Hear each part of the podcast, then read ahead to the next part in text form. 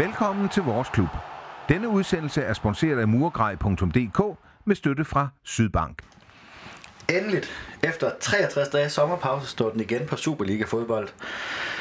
Og vi skal i dag lave en optakt til, til Superligaen øh, 1920, og så skal vi lave en optakt til, øh, til Randerskampen, som bliver spillet på, på søndag. Vi har jo revanche gode i forhold til playoff-kampene.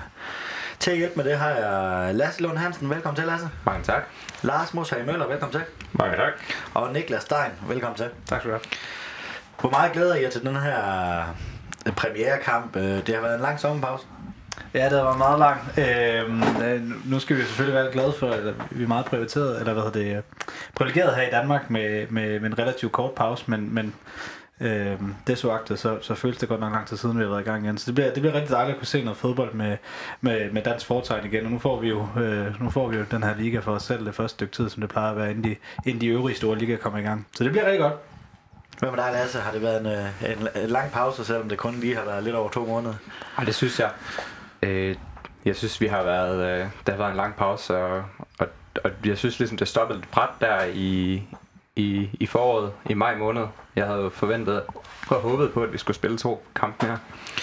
Ja, Lars, det var lidt uh, uforløst lige de sidste playoff-kampe mod Randers, der hvor vi faktisk spiller ret godt, men ryger ud alligevel og går på tidlig sommerpause. Ja, desværre. Jeg var desværre ikke oppe på se den, så, men øh, jeg havde da fået den taget op, så jeg kunne da se den, da jeg kom hjem, og jeg kunne godt se, at øh, det har været en utrolig spændende kamp. Så, men som sagt, sommerpausen den har været lang, og nu glæder jeg mig bare til, at vi kan komme i gang igen.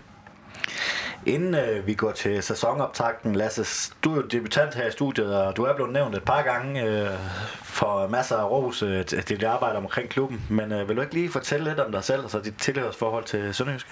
Jo, altså jeg øh, kommer fra, fra tæt på her, hvor vi sidder nu i Skodborg, øh, og har fulgt klubben siden 2012. Øh, siden 2017 har jeg været øh, grafiker og har lavet noget somi i klubben, og nu er jeg så færdig med det. Øh, så nu skal jeg være almindelig fan igen. Ja, så har du også hjulpet med, her vores klub har du også lå, lå, Ja. hjulpet med, en, øh, med webside og alt muligt, så stort engagement for, for dig, det skal du i hvert fald tak for. Øh, ja, lige, sad lige og snakkede lidt øh, sammen, før, før de andre gæster kom, og du har jo været, du har hørt så mange af podcasten, at du havde faktisk forberedt din, øh, din første kamp, og det har jeg faktisk hoppet lidt, øh, lidt fra, men vi vil da gerne høre den nu, når du har forberedt den. Forberedt den. Jamen, det var i den 20. august 2012 i runde 6. Øh, det var en, et nederlag til OB på hjemmebane, øh, hvor vi taber 2-1, hvor Conor Bryan han scorer, øh, og så er det Gislason og Emil Larsen, der scorer for OB. Så det var min første kamp på stadion, så det var, det var ikke en god start, men, øh, men jeg blev ved, og jeg kom, og det har været fedt lige siden. Perfekt. Jamen, inden øh, vi går til, øh, til optakten på sæsonen, så har været jo, de har spillet et par træningskampe her over, over sommeren, øhm, med meget svingende resultater. De har egentlig set, set egentlig meget godt ud på papiret, men, men så sluttede man her i, i lørdags med et nederlag til et hold fra den øh, fjerde bedste række i Tyskland. Du var ude at se kampen også? Ja, det var jeg. Jeg synes, det var lidt rådet affære. Nu ved jeg selvfølgelig godt, at du blev skiftet en hel del ud, ud både i halvlejen undervejs. Men de har også en hel del af spillet, og de spiller også fint sammen. Men afslutningerne, det sidste produkt, det mangler. Den kommer simpelthen ikke ind mellem stængerne. De er ramt, som vi lige snakkede om de er ramt ind i tilskueren ude bagved, og hun stod ellers ret, ret langt fra målet. Og det, det virker lidt bekymrende for mig, at, det ikke at de kan, ikke kan ramme mellem, mellem stængerne. Ja, for Lasse, du var også ude og se kampen. Jamen, jeg synes lidt det samme som Larsen siger. Der var rigtig meget spil, og der var, der var rigtig gode takter på midtbanen. Vi, vi, vi fik spillet os fint igennem rigtig mange gange. Øh, men nogle gange så virker det som om, at vi ville spille chancerne for store, og så blev man, ved, blev man ved med at prøve at drible, selvom at vi, egentlig, vi egentlig var i fine skudpositioner. Øh, der var også rigtig mange fine indlæg fra Marfeldt, som bare blev pynset langt over mål. Øh, og så var der de der situationer, hvor de så prøvede at skyde langt udefra, og så, og så øh, er det egentlig ikke særlig godt. Så rammer den en gammel dame med en rollator ud bag mål. Nej, Niklas, hvis vi fratrækker showkampen på alt, øh, så har vi scoret syv mål i fem kampe. Øh, er der lidt grund til bekymring? Det minder jo faktisk lidt om øh, sidste sæson. Ja, det, det tror jeg egentlig ikke rigtigt, man kan konkludere, fordi øh, man har det med, at der, der er få, der ligger rigtig meget i de her træningskampe, især resultaterne. Fordi øh, selv hvis man ligesom bare kigger på resultaterne, så er det jo egentlig meget pænt uagtet, at de har, de har scoret, øh, kun scoret syv mål. Et et måls nederlag til Malmø, som det startede med, og så en sejr over Kolding B, og sejr over OB, og, og så senest øh, er det meget imponerende, øh, uanset hvad, at man kan få 1-1 mod, mod hold som Standard Liège, som, som øh, hvis jeg ikke husker helt forkert, var den bronze i, øh, i den forgangne sæson i den belgiske liga, som, øh, som hvis ikke er på niveau, så, så et lille niveau over den danske, så, øh, så, så på den måde, så, hvis, øh, så er resultaterne egentlig pænere end, end bare, øh, at, at, at Sønderjyske de har scoret scoret syv mål, og så øh, udover det, så skal man ikke ligge super meget i, øh, i, øh, i resultater fra, fra træningskamp. Det tror jeg også, øh, Glenn Riddersholm og hele holdet, de vil, de, de vil sige det samme. Øhm, så, så, så, længe man ikke, så længe man ikke møder op til sådan en, en, en hvad kan man sige, en, en preseason, og, og spiller kampe og bliver spillet fuldstændig ud af brættet og taber med, med to-tre kamp, eller to-tre mål i alle kampe, så, øh, så, så, så, tror jeg ikke, man kan konkludere så meget andet på det. Så, så det ser fint ud. Så, så hvis vi skal kigge på spillet, nu var jeg også noget jeg også lige at, og, øh, at få et par timer til at komme ind og se kampen. Det, jeg, jeg bakker meget op omkring det, der allerede er blevet sagt. Der, var, der manglede lige lidt, lidt øh, hvad kan man sige, skarphed i afslutningerne. Det var, det var sådan det gennemgående tema i den her kamp. Men derudover, øh, øh, så så ud som om, at spillerne, de var, øh, altså selve, selve formen var god, der blev løbet en masse meter, og, og så nu skal have overtaget, og så dårligt hold er Flensborg heller ikke, ligger i Regionalliga Nord, som, som lyder meget lavt, det er vel 4-5. Øh, række eller sådan noget i Tyskland, men, men Tyskland er et godt fodboldland, og, og der, der kan sagtens øh, husere nogle, nogle gode hold dernede.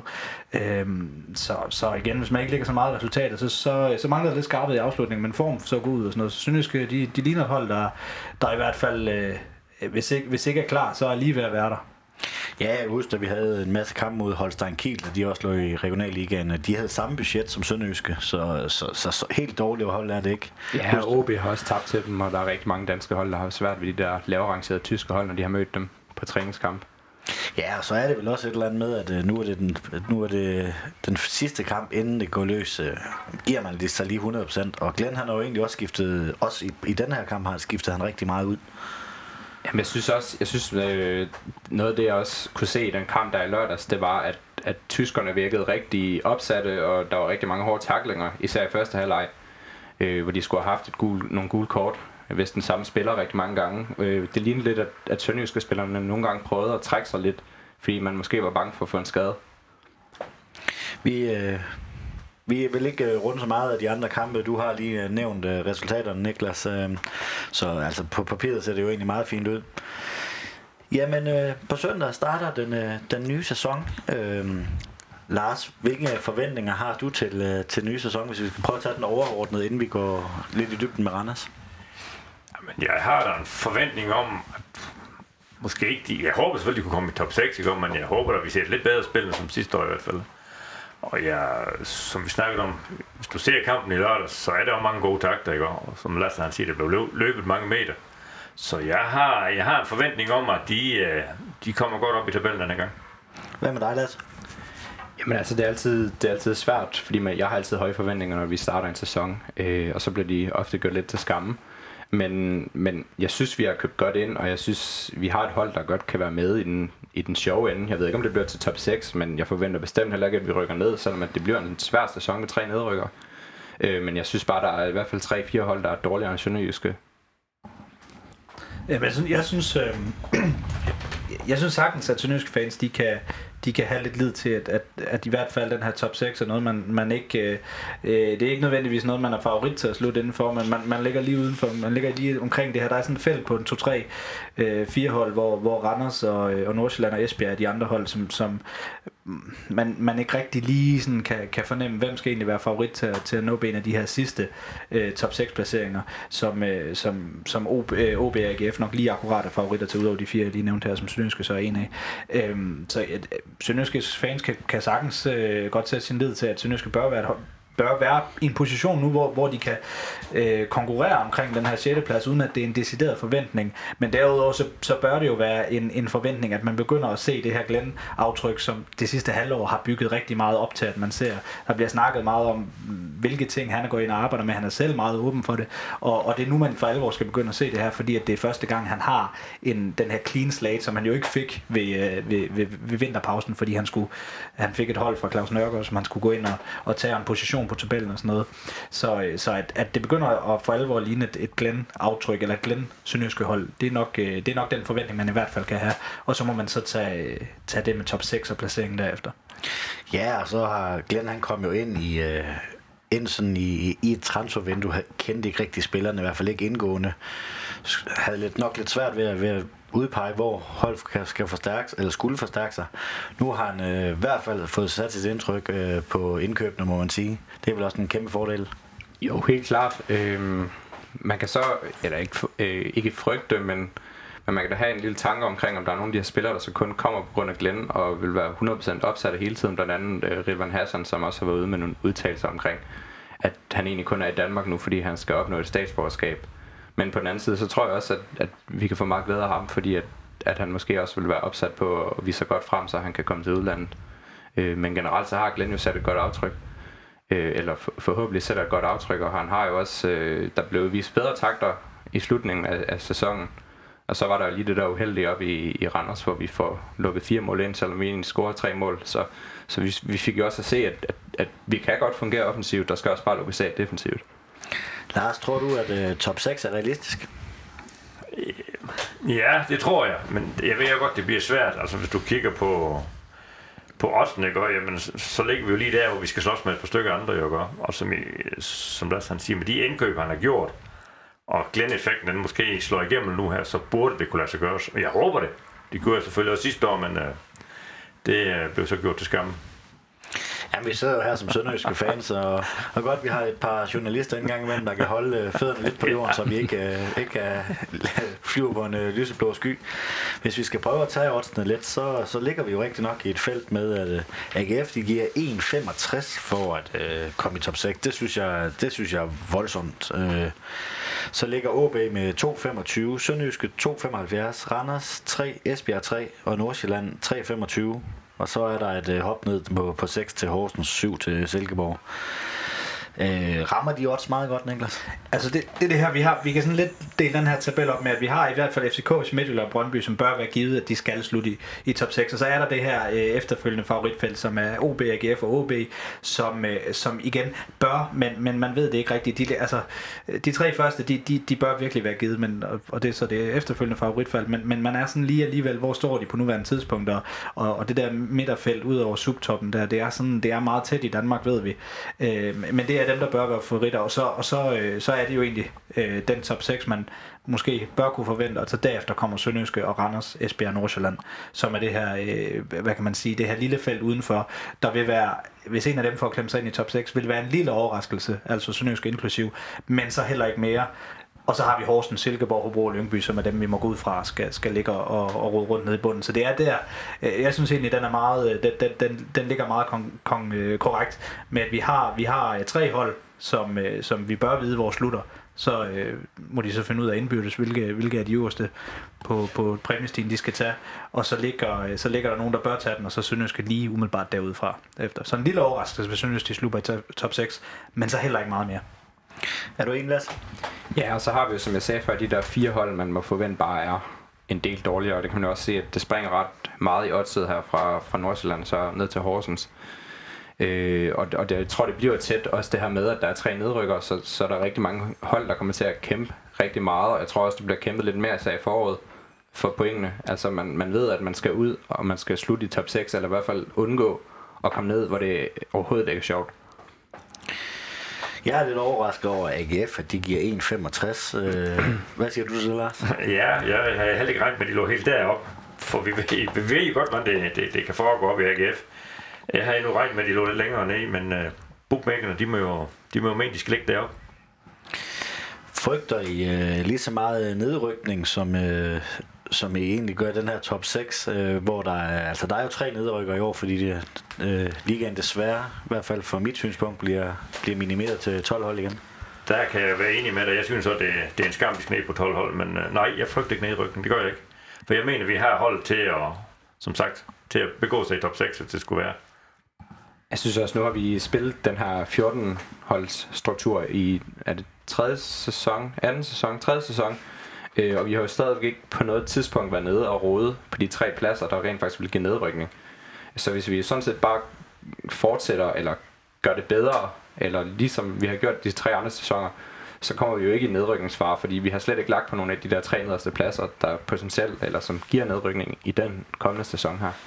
Er det kun mig, der er lidt pessimist og stadigvæk er lidt øh, nervøs for den der Nej, altså, man, man, man kan sige, at man har noget empiri fra, fra, den, fra den sæson, vi lige er kommet ud af, øh, i forhold til, hvad der skete der. For det, det, der var jo lige et tidspunkt inden, øh, inden playoff, og inden det blev reddet, sådan, hvor, hvor de var inde, Sønderjyske var inde i en rigtig dårlig stime.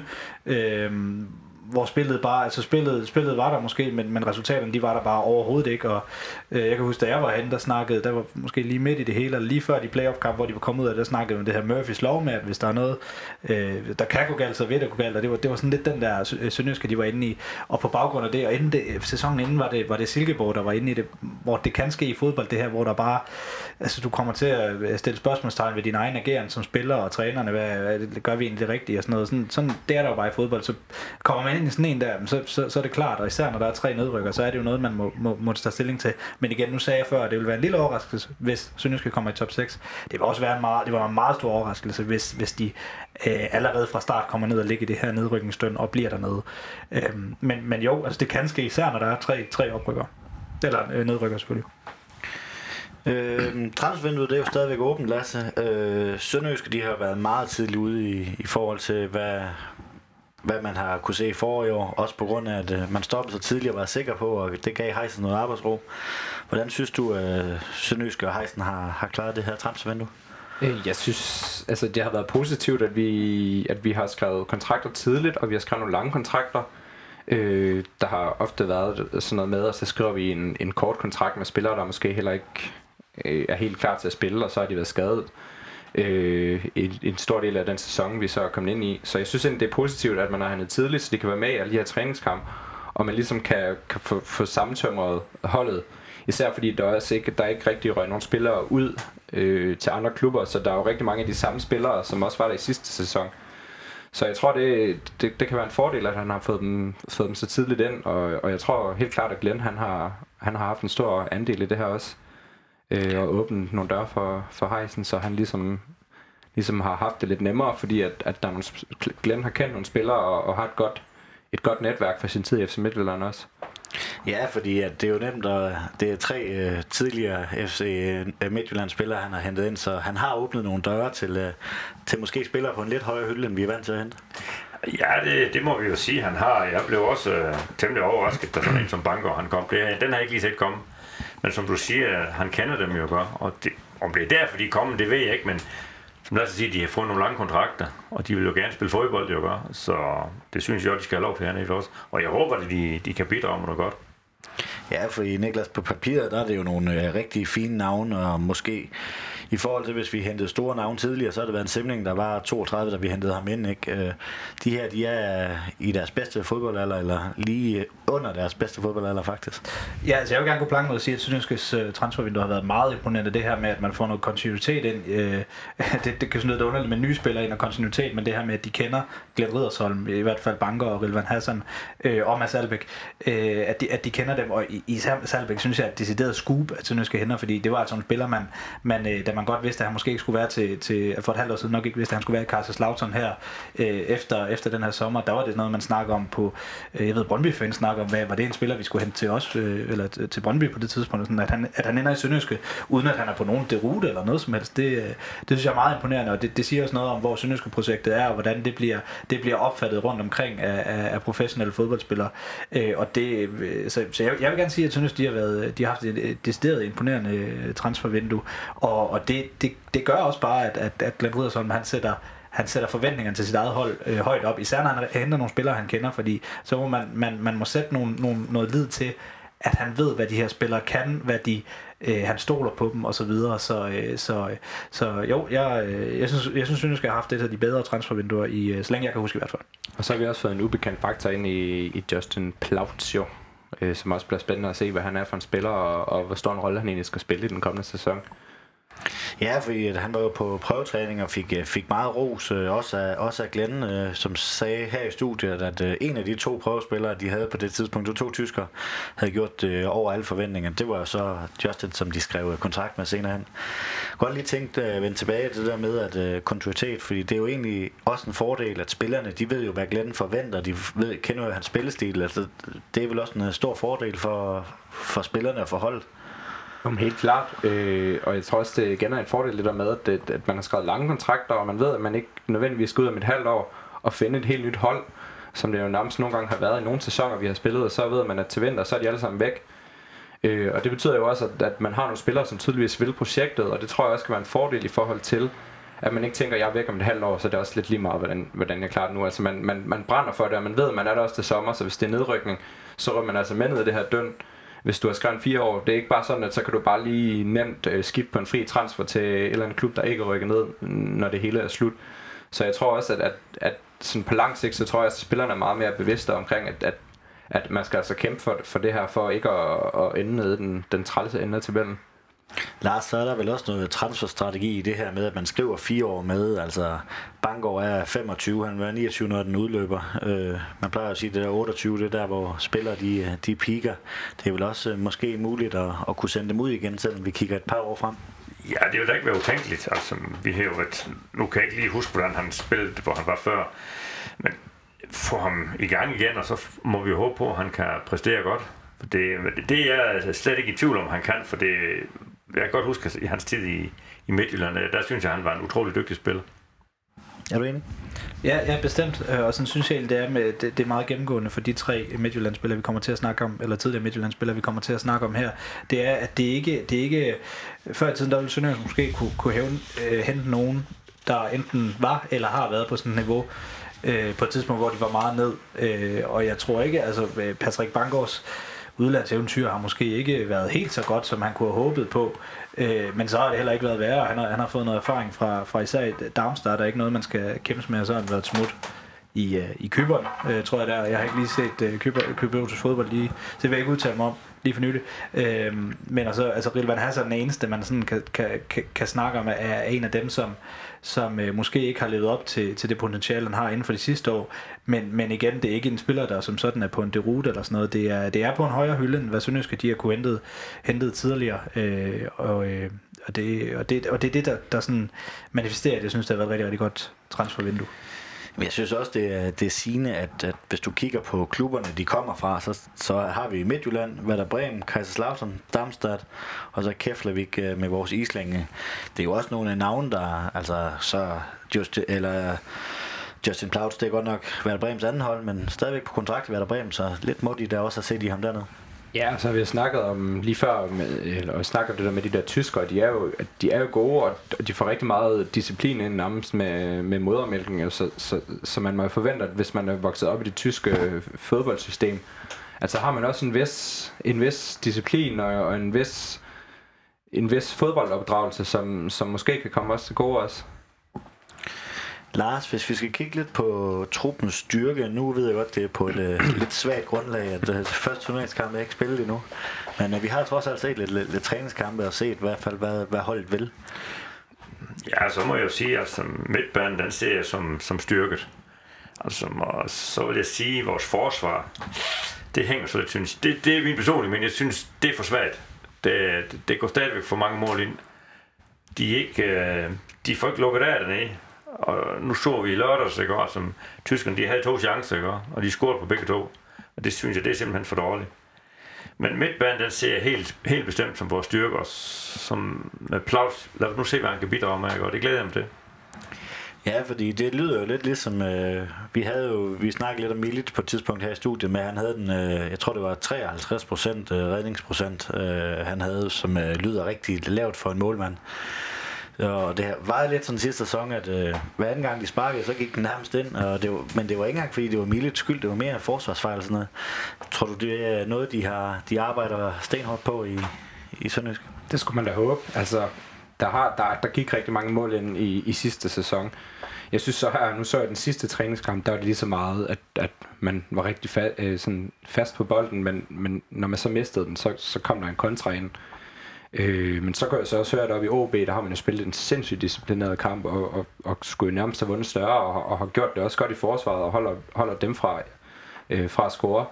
Øh, men, men jeg tænker da også, at, at jeg synes jo, Miles har stået nogle rigtig gode kampe, og når han først er kommet i gang, så har han haft rigtig mange flotte redninger også.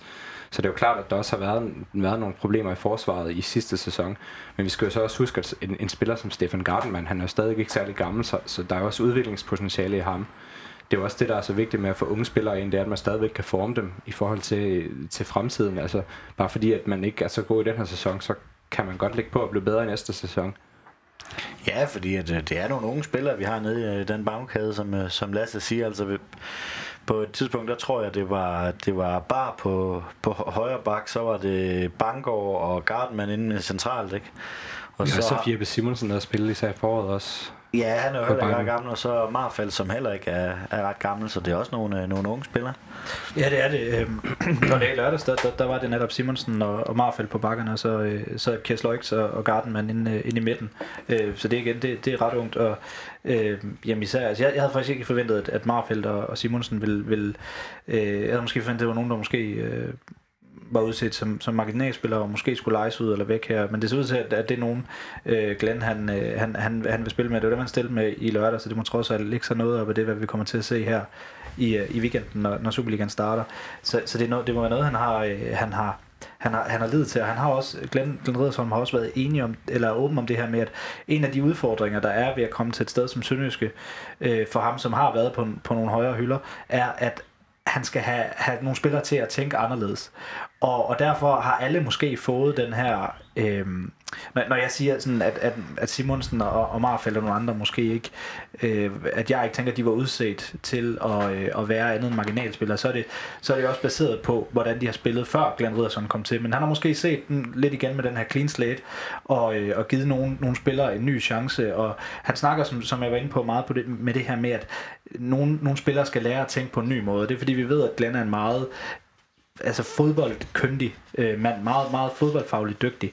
Øh, så, så, så derfor så, øh, så tror jeg egentlig ikke, at det her med alder, det, det nødvendigvis gør så meget. Måske, måske ser Glenn Ridder mere som, som, som en positiv ting, fordi så er der noget, der ikke er blevet banket så meget ind i hovedet igennem så mange år, at, øh, at det vil være for svært at få dem til at tænke anderledes. Øhm, så, så de her spillere skal måske særligt være, være mest interessant at følge øh, på den baggrund. Hvis vi lige skal prøve at, at lukke transfervinduet-snakken lidt, øh, så, øh, så har vi jo en utrolig bred trup, Lasse, øh, hvor øh, jamen, jeg tror, vi er op på en 30 spillere eller sådan noget i, i førsteholdstruppen.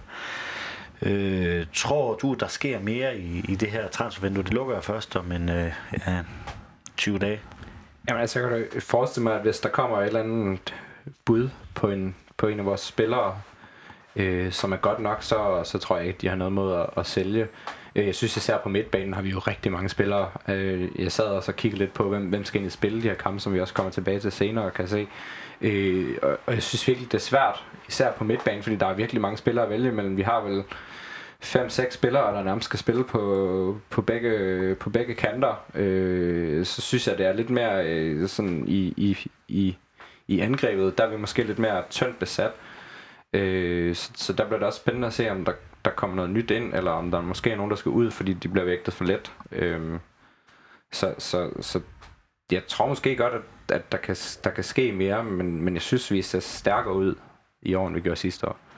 Nu nævner du, at der kunne komme nogle bud på, på nogle af vores øh, profiler. Hvem, hvem kunne det eventuelt være? For jeg synes ikke rigtigt, man, men, man, øh, man den sidste sæson, der er ikke rigtig nogen, der bare har braget igennem for, for Sønderjyske. Det har været, været fint, men du har ikke lige set den der Rømer. Han havde ikke sådan en, øh, en, en sæson, hvor alt bare det fungerede for ham. Øh, sådan synes jeg bare, det var for mange af dem. Øh, hvis vi går lidt tilbage til det her odds med, med de hold, der ligger omkring. Altså AGF har mistet en stage, ikke? Altså det er jo, mm. det er jo et kæmpe bet for dem. Øh, Randers, de har mistet en Jonas Bager, ikke? Øh, som også var gruppetappen. Det, det var, jeg tror jeg, de var anført i begge klubber, ikke?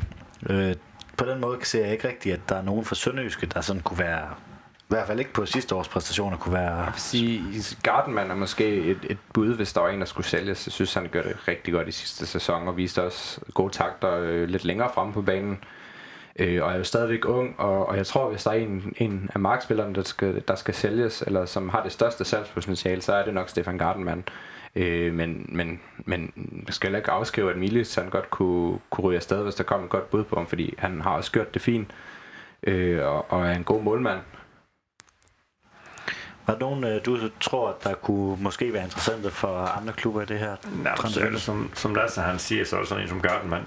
Kunne jeg godt forestille mig, han er ung, og han viser vilje, og han viser, og han viser, han vil. Ikke? Og som Lasse siger, han har, han har jo været med frem, og der har han jo gjort det godt. Han har i hvert fald så et par gode kasser ind, ikke? og det må vi sige. Og han arbejder jo benhårdt, og det gør han jo til hver kamp, ikke? Og så måske, ja, Milic, men ellers så, så kan jeg ikke rigtig se, som, som du selv siger, vi har ikke sådan en en, eller hvad skal man sige, altså han, han kunne godt gå hen og ryge, det har vi ikke rigtig lige pt. ud af de to. Nej, de to andre, de nævner Gartman, men vi sidder også her og snakker om, at forsvaret det har været det svageste, selvom Gartman har gjort det fint. Kunne du forestille mig, at der var interesse for Gartman? Ja, det kunne jeg sagtens. Jeg tror, han er en af dem, der, der vil have den højeste aktie, hvad, hvad, hvad sådan noget angår. Også fordi han, han har udviklingspotentiale. Han har, han har, han har, gennem, altså, han har gennem en god, rigtig god udvikling i, i, i Sønderjyske, og har, et, øh, har, har haft et fint niveau, og altså, blev købt ind som bak, og har egentlig gjort det fint, siden han, han har været nødt til at ind og spille øh, ind, ind, ind, ind som stopper. Øh, og så har han været inde i en god, øh, Øh, han har været en god uddannelse nede i, i Herrenfæn, så, så vidt jeg husker, hvor han kommer fra og sådan noget. Så det vil, det vil der altid være noget interesse for, tænker jeg. Men, men jeg tror ikke, det er noget, der ligger lige for. Øh, jeg, jeg, det siger, jeg, jeg ved slet ikke noget om, der, om der er noget interesse nogen steder fra. Men, øh, men Sønderjysk er selvfølgelig en position, hvor der, hvis der lige pludselig kommer et eller andet ind fra højre, så er de nødt til at, til at tænke over det. Øh, sådan er, sådan er Sønderjyskets position i, i, i fødekæden, men øh, jeg tror ikke, der er noget, der ligger, ligger lige for. Så, så Monik, Monik Heisen og, og de andre, de, øh, de sådan prøver at, at holde øh, transfervinduet så lukket som muligt på nuværende tidspunkt. Kunne man forestille sig, at nogle af de øh, lidt, altså spillere i udkanten, jeg tænker, Chumini, Vinderslev måske kunne, kunne lejes ud, eller måske endda gives væk, hvis, øh, hvis det var muligt? Nu så jeg jo kampen, med, kampen i, i lørdags, og, og, og jeg tror ikke rigtig, Chamonix han sådan rigtig er inde over det. Det var, det var hvad hedder han, Jardovic, der blev skiftet ind, og egentlig gjorde det fint. Øh, kom ikke rigtig frem til nogle sådan store målchancer, men, men var stærk på bolden og, og havde en god fysik. Øh, og det kan jo også godt indikere, at hvis der skal skiftes ud eller prøves noget andet op, op i angrebet, så er det, så er det ham, som, som Glenn han, han prioriterer frem for Schumani. Øh, så, så han kunne måske godt ryge videre, hvis, hvis der kommer bud på ham. Øh, ellers så har man også set før, at Sønderjysk ikke har noget mod at ophæve en kontrakt, hvis de synes, at det er helt, helt skidt at have ham på lønningslisten. Vinderslev er også en, øh, en spiller, jeg har... Han er jo... Øh, Glenn kalder ham jo et bæst, altså han kan blive et bæst, men det kræver jo også, at han spiller nogle kampe. Øh, I min optik, der ligger han ikke lige først for på den midtbane. Der er lige en, øh, en 4-5-6 spillere nærmest, der er foran i køen for ham, er der ikke? oh, det, er- det er lidt op vagt for ham, det er det. Det må vi tilstå. Som du selv siger, jeg synes, at han er en fantastisk, fantastisk god spiller, men han får ingen spilletid. Og du bliver, bliver kun bedre af at få noget spilletid, ikke? Så øhm, det var måske en idé at, at lege ham ud, måske. Ikke? For, ligesom de gjorde med Son Garni dengang. For at få, for at få noget mere spilletid. Ja, det tænker jeg da også, at man burde lige ringe til Nicky Simling, som uh, det kunne være et fint niveau for ham. Uh, han kan træne med i Sønderjyske stadigvæk på fuld tid, og så komme uh, kom derop og spille nogle øh, drablige kampe, som, som Kolding kommer, kommer med i. Ja, jeg tror, det er meget naturligt med de her, med de her legeaftaler, at der ikke er sket så meget der endnu. Fordi først så skal et hold som Sønderjyske, det, det er jo Superliga, Superliga starter jo øh, sæsonen tidligere end, end, i første division og anden division, så de skal lige have deres trupper og sådan noget på plads. Og så vil igen det her med fødekæden, og så er Sønderjyske selvfølgelig højere op i fødekæden, de her første og anden divisionshold, som de vil lege, øh, de typisk vil lege de her spillere ud til, skal lige have styr på trupperne og sådan noget, så vil når, når, når så første og anden divisionsholdene møder ind sådan lidt senere, så vil de også sådan kunne se, hvad har vi hentet og sådan noget. De har jo ikke rigtig et budget på samme måde at, at, øh, at agere med, og så vil det, lige, så vil det tegne sig meget, øh, meget mere naturligt, når vi kommer lidt, lidt hængere, længere hen i, i, i juli, hvad måske et hold som Kolding og sådan noget kunne få brug for, og så kunne, så kunne sådan en lejer tale ind som Schumini og, og, øh, og Rasmus Vinderslev sagtens komme på tale. Så, så det, det, det, tror jeg lige så stille og roligt vil manifestere sig, når vi kommer lidt, lidt længere hen i juli, og så kunne de sagtens være nogen, der kommer ud på, øh, på leje, som, som, som Sønderjyske har fint øh, øh succes med, med tidligere. Vi kan vide jo alle sammen, hvordan det gik med uger, det var så ikke en lejeaftale. Men det er sådan lidt det samme med, med at komme ned på noget græs i før, øh, første division, og så fortsætte sin udvikling den vej igennem. Tror du, at, øh, at Sønderjyske og, og Kolding, de, tror du, det, de snakker sammen? Altså nu, nu kan vi jo kun øh, tale om, hvad vi tror, men øh, det vil da være oplagt at lave et eller andet form for samarbejde. Det er som sagt Simling, der sidder i, i sportsdirektørstolen øh, deroppe. Og nu har vi jo et samarbejde med Kolding Boldklub, som så godt nok spiller på et lavere niveau, så jeg ved ikke, hvor, hvor glade de ville blive, hvis vi lavede et decideret samarbejde med, med, med Kolding IF. Øh, men det er jo klart, at, at det er to klubber, der geografisk ligger tæt på hinanden, så, så det er jo klart, at hvis man, hvis man skal sende nogle spillere afsted den vej, så er det jo et oplagt valg også, fordi at det ikke vil kræve, at spillerne de skal nærmest skrive deres tæt, teltpæl op for, for at spille et andet sted. Øh, så, de kan, så kan de jo sådan set blive boende, hvor de, hvor de bor nu. Øh, men nu ved jeg, at Vejle de har nok lidt, nogle lidt større forventninger til næste sæson, men, men hvis vi havde nogle gode nok spillere, vi gerne vil af med, og, og Vejle var, var interesseret, så, så kunne man jo også nemt sende, sende spillere den vej. Ja, der har Chumini jo i hvert fald en fordel. Han har ikke dansk pas, det er jo de vilde med op i Vejle. Hvis vi lige skal kigge på, på de her... Jeg har printet listen ud med, hvad Randers øh, har, er gået, øh, har hentet, og hvad, hvad, hvad der har forladt dem, og det samme med Sønderjyske. Er der nogen øh, navne, der springer i øjnene på dig, Lars? Mm. Ja, jeg må jo nok teste den med Vito Hammershøj med Strat. Den har jeg ikke lige set komme. For jeg kan da huske, at øh, Heisen var ude efter ham her i vinterpausen. Så øh, den, den overraskede mig godt nok lidt. For jeg synes altså, at Vito han er en dygtig spiller. Og jeg kunne, jeg kunne godt se ham dengang, da, der Eisen var ude efter ham, at uh, han ville passe godt ind i, i Sønderjyske Strup. Og så har de jo mistet både øh, Enghardt og Poulsen. Ikke? De er også øh, uh, røgnet ud. Så det bliver lidt spændende at se, hvordan de får til at hænge sammen. Ja, hvis vi lige skal tage den med Mistrati, det var nemlig også en af dem, jeg synes, vi skulle snakke lidt om, Lasse, fordi der var jo den historie her i, i vinters med, at Heisen han havde budt øh, af flere omgange. Hvis, øh, hvis vi lige spoler frem til nu, tror du overhovedet, der var plads til øh, Mistrati på, på Sønderjysk hold? Jeg tror nok ikke, han har været lige så prioriteret i det her vindue, som han, han, han var i sidste vindue. Øh, vi har jo fået, fået, fået masser af Glenn-spillere ind, så det er jo slet ikke sikkert, at, at Glenn måske har haft ham i kikkerten. Fordi jeg tror også, man er begyndt at kigge meget mere på nu her, efter Glenn han er kommet ind. Hvad vil Glenn gerne have? Hvor før i tiden, så tror jeg måske, at, at Heisen har kørt lidt mere et sololøb. Altså, så er det træneren, der har måttet tilpasse øh, de spillere. Selvfølgelig har der altid været et, et, et, nogle samtaler, men jeg, men jeg tror, at Glenn har, har haft mere indflydelse, end Claus Nørgaard måske havde i sin tid. Så jeg synes, det er svært at sige, om, om, om han har været et emne. Det, det er jo kun Heisen og Glenn måske, der inderst ved det. Hvad tror du, Niklas? Ja, men, men, men igen, altså, jeg, jeg synes for, for det første, at det er godt, det er godt hentet af, af Randers. Jeg synes, han er en øh, enormt dygtig spiller. Det synes jeg, han har været lige siden han, han var nede og vinde i, i, øh, i anden division. Var også et rigtig stort talent i sin FC Midtjylland-dage dengang, hvor han altså, øh, er samme overgang som, som Svertingo og, øh, og, og Mads Vilsom, øh, som virkelig altså, var, var nogle store talentnavn dengang, kan jeg huske, øh, i, i deres omgang, det de kom op som yndlinge, tror jeg, det hed dengang. Så først og fremmest er det rigtig godt hentet. Det, det, det, det er stærkt. Altså det, der, det, der sådan falder mig mest i øjnene ved Randers, det er, at de har prøvet og, øh, og lave sådan nogle en-til-en løsninger. De, de har været nødt til at sige farvel til nogle, til nogle profiler og nogle øh, ja, kulturbær, kan man egentlig godt sige det, i, øh, i særligt i det Nikolaj Poulsen, som jo var deres anfører, øhm, øh, og, og, og Jonas Bager nede, nede i midtersforsvaret. Så de så hentet, øh, man kan sige, Vito Mastrati måske sådan lidt det tætteste, man kan komme på en en-til-en for, for Nikolaj Poulsen, kan gå igen og, og lappe den den plads, han havde i deres, i deres øh, hierarki internt med det samme. Men, øh, men måske kan, på banen kan nogle af de samme ting. Og så, øh, og så, og så Mathias Nielsen, som de har hentet i, i Horsen, som også er en dygtig spiller, øh, og som var på plads meget tidligt, øh, kan både spille nede i forsvaret, men kan også spille den her 6 eller op på midtbanen. Øh, så han kan også til dels gå ind og erstatte lidt for, for Jonas Bager. Så der, hvor forskellen er på Randers og, og, og Sønderjysk, det er, at Randers måske prøvede at hente de her lidt, øh, og lappe de her huller, de har fået, hvor Sønderjysk, øh, synes jeg, har, øh, har øh, opgraderet. Og så har de jo fået en spændende spiller i Alhaji Kamada fra, fra Vendsyssel, som jeg synes gjorde det rigtig godt i foråret. Øh, fik scoret relativt mange mål i forhold til, hvor mange kampe han spillede. Jeg mener, det var fire mål i seks kampe øh, på en fri transfer. Øh, så, så, så det bliver også spændende at se, hvad han kan, når han, når han ligesom kommer op på en lidt højere hylde. Nu har Vendsyssel jo nærmest fået ribet hele deres hold af samtlige andre Superliga-klubber i det her land efterhånden. Så. Vi startede med at tage deres uh, sportschef. Ja. Jeg synes, uh, Simling, som vi har været inde på, der er blevet uh, sportsdirektør i, eller sportschef, jeg ved ikke lige, hvad hans uh, titel er i, i Kolding. Uh, det synes jeg springer lidt i øjnene, fordi han gjorde det jo rigtig fint, når, da han kom ind. Uh, jeg synes, det er lidt for tidligt, han har stillet uh, stående på hunden. Ja, det synes jeg også, som du siger. Han, han gjorde det jo godt, og han, Uh han var rolig på bolden, og, men jeg kunne måske godt formode hans skadeshistorik. Den har måske nok men hvad det årsagen til, at han måske sagt, at nu er det slut, og så har han nok højst sandsynligt fået et rigtig godt tilbud fra Kolding. Men jeg synes stadigvæk, det er synd, for jeg synes godt, han kunne, han kunne godt have taget et med, det synes jeg.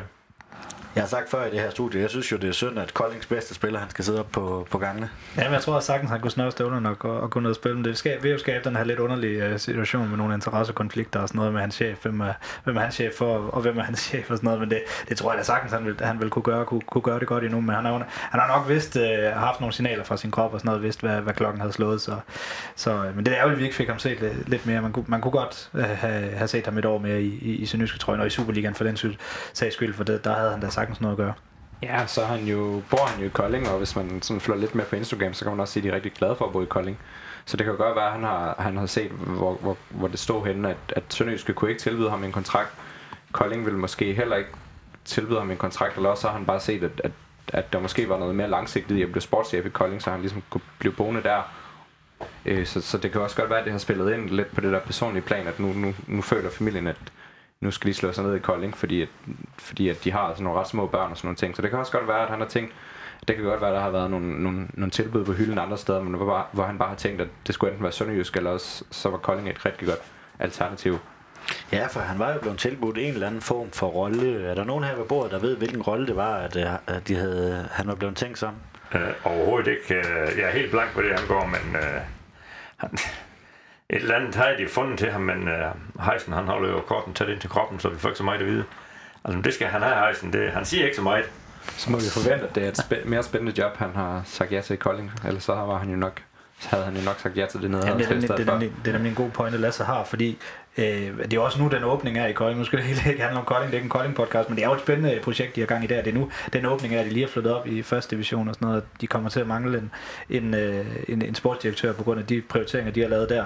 Så, øh, så det har selvfølgelig også været en prioriteringssag for Nicky Simling, det tror jeg da sagtens, hvor han var nødt til at give afkald på noget, der, der kunne godt have været en, en øh, jeg ved selvfølgelig ikke, hvad de lønner som sportsdirektør, men det kunne da godt have været, at det var bedre lønnet at blive i Sønderjyske på en god kontrakt, øh, eller få forlænget den, og så måske fortsætte halvt år mere, hvis kroppen kunne tillade det. Men så havde den åbning i Kolding måske ikke været der til der om et halvt år. Så, øh, så det er et spændende projekt, og det bliver rigtig spændende at følge, øh, følge med i, hvad, hvad, hvad både Kolding de kommer til at, at, at præstere i første division, og hvordan, øh, hvordan Simling han klarer det job.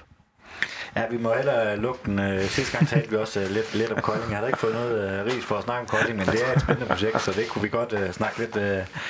Lad os få det med en pokalkamp. Ja, det kunne være, det ville, det ville være drømmescenariet. Det skal lige nævnes, at vi, øh, vi optager her, sidder her og optager mandag, øh, og kampen er først søndag, så hvis, det kan jo sagtens være, at der, der er sket ting og sager, inden, øh, inden du får hørt den her podcast, øh, og også, øh, også at der sker noget på de her to hold inden, øh, inden søndag. Øh, vi husker jo, da Johan Absalonsen han blev hentet hjem, der tror han gik direkte fra et kontor ned og klædte om, så var han inde og spille, øh, spille en øh, fodboldkamp. Tror du, der kommer til at ske øh, mere for, for de her to, øh, to hold inden søndag? Ja, jeg ved det ikke. Altså, vi har jo før set det med Heisen, så kan han godt finde på at overraske. Men det er jo klart, som Lasse han sagde, hvis, hvis det pludselig er en, der, der, der har interesse for en af vores spillere, og han så bliver solgt, jamen så er det jo ikke utænkeligt, at komme en enkelt eller to mere ind. Jamen, øh, jeg synes lige, vi skal snakke lidt om øh, fanklubben, for der er jo der er jo sket lidt, øh, lidt ting og sager. Men inden da, Lars, kan du ikke lige f- komme med en øh, pibekoncert om Fenerbahce? Pibekoncerten, den går så til den nye tv-aftale. Den er jeg altså stærkt utilfreds med. Altså, lørdagskampen, den fjernede de. Det synes jeg, det er ærgerligt. Man kan godt forstå det. Men at de bibeholder mandagskampen frem for fredagskampen. Og det er kun set i det perspektiv, som tilskuer på stadion. For med alle de artikler, jeg har læst, så har det, for, har det mest drejet sig om, jamen seerne, de får mulighed, og seerne, de får dit, når de får den. Altså, jeg kan nemmere sende en bus til Aalborg en fredag aften, end som en mandag aften. Altså, folk er trods alt fri om lørdagen, det har de ikke, det har de ikke om tirsdagen. Og det synes jeg, det er brandhammerende ærgerligt. Der er også flere, der er tidligt fri om fredagen, end der er om mandagen, kan man også sige. Lige præcis. Og man kan sove ud om lørdagen, ikke? Mm. Ja, men det er jo lidt uh, tv, der bestemmer Det er der, der ligger flest penge, ikke? og Så, sådan, ja. ja. sådan er det. det uh, jeg synes, jeg læste noget om, at, uh, at, at Sønderjyske har været ude og sige, at de havde lyttet til, men det kan jeg så forstå, at de har ikke lyttet til fanklubben i hvert fald. Nej, men igen, vi er nok ikke dem, der ligger flest penge, vel? Og vi må jo sige, at det er dem, der betaler gilde, det er nok dem, der har det sidste år. Og det er jo fair nok, det må vi så os ind efter. Jo. Det, jeg synes bare, det jeg synes, det er træls. Hvis vi skal have det positivt, så. Jamen, øh, Fenerbahce, den går så til øh, Niels Espersen, og bedre kendt som Miller. For han har om nogen kæmpet vores kamp med, at vi kunne få et lokale. Og det har han gjort de sidste par år, det er jeg utrolig glad for, han har, han har gjort, for vi har fået vores helt eget lokale øh, under den nye, øh, nye gamle tribune, og det, det nye stykke, der bliver bygget på den gamle tribune, der har vi cirka fået 60 kvadratmeter, vi må bruge kvitterfrit, så det er vi utrolig glade for. Ja, for det kunne jeg godt tænke mig at høre lidt, uh, lidt mere om. Uh, vi, der var jo åbning, eller man klippede snoren her sidst i, jeg kan ikke huske det var ugen efter, efter sæsonen var færdig. Øh, er det klar til, at, til brug, eller hvordan ser det ud med det lokale? Ja, det er det. Det, det, er, ikke, det er ikke helt indrettet nu, det tager lidt tid, men vi har da fået nogle bord og stole sat op, og vi har fået nogle skabe og sådan noget, og vi er ved at få gjort klart, det skal bare lige lydisoleres lidt. Vi har det samme problem inde i lokalet, som de har nede i Boldgaden. Det er jo ikke rigtig noget, der, der tager lyden, for det, det er masser af beton. Men øh, det er klar til brug, og man kan jo købe en enkelt øl dernede og sodavand. Så uh, hvis, uh, hvis jeg som fan gerne vil ned og se jeres uh, klublokaler, er der så åben på, på søndag? Det er der. Vi håber, vi har åben inden kamp, og vi har også åben efter kamp. Så må vi se, om folk de, øh, om hvor mange folk de gider at komme derned og kigge. Altså, vi har, vi har åben, fordi der er pølsebilletter til dem med sæsonkort på stemningstribunen. De kan komme ned i en pølsebillet. Den skal de hente ned i lokalet.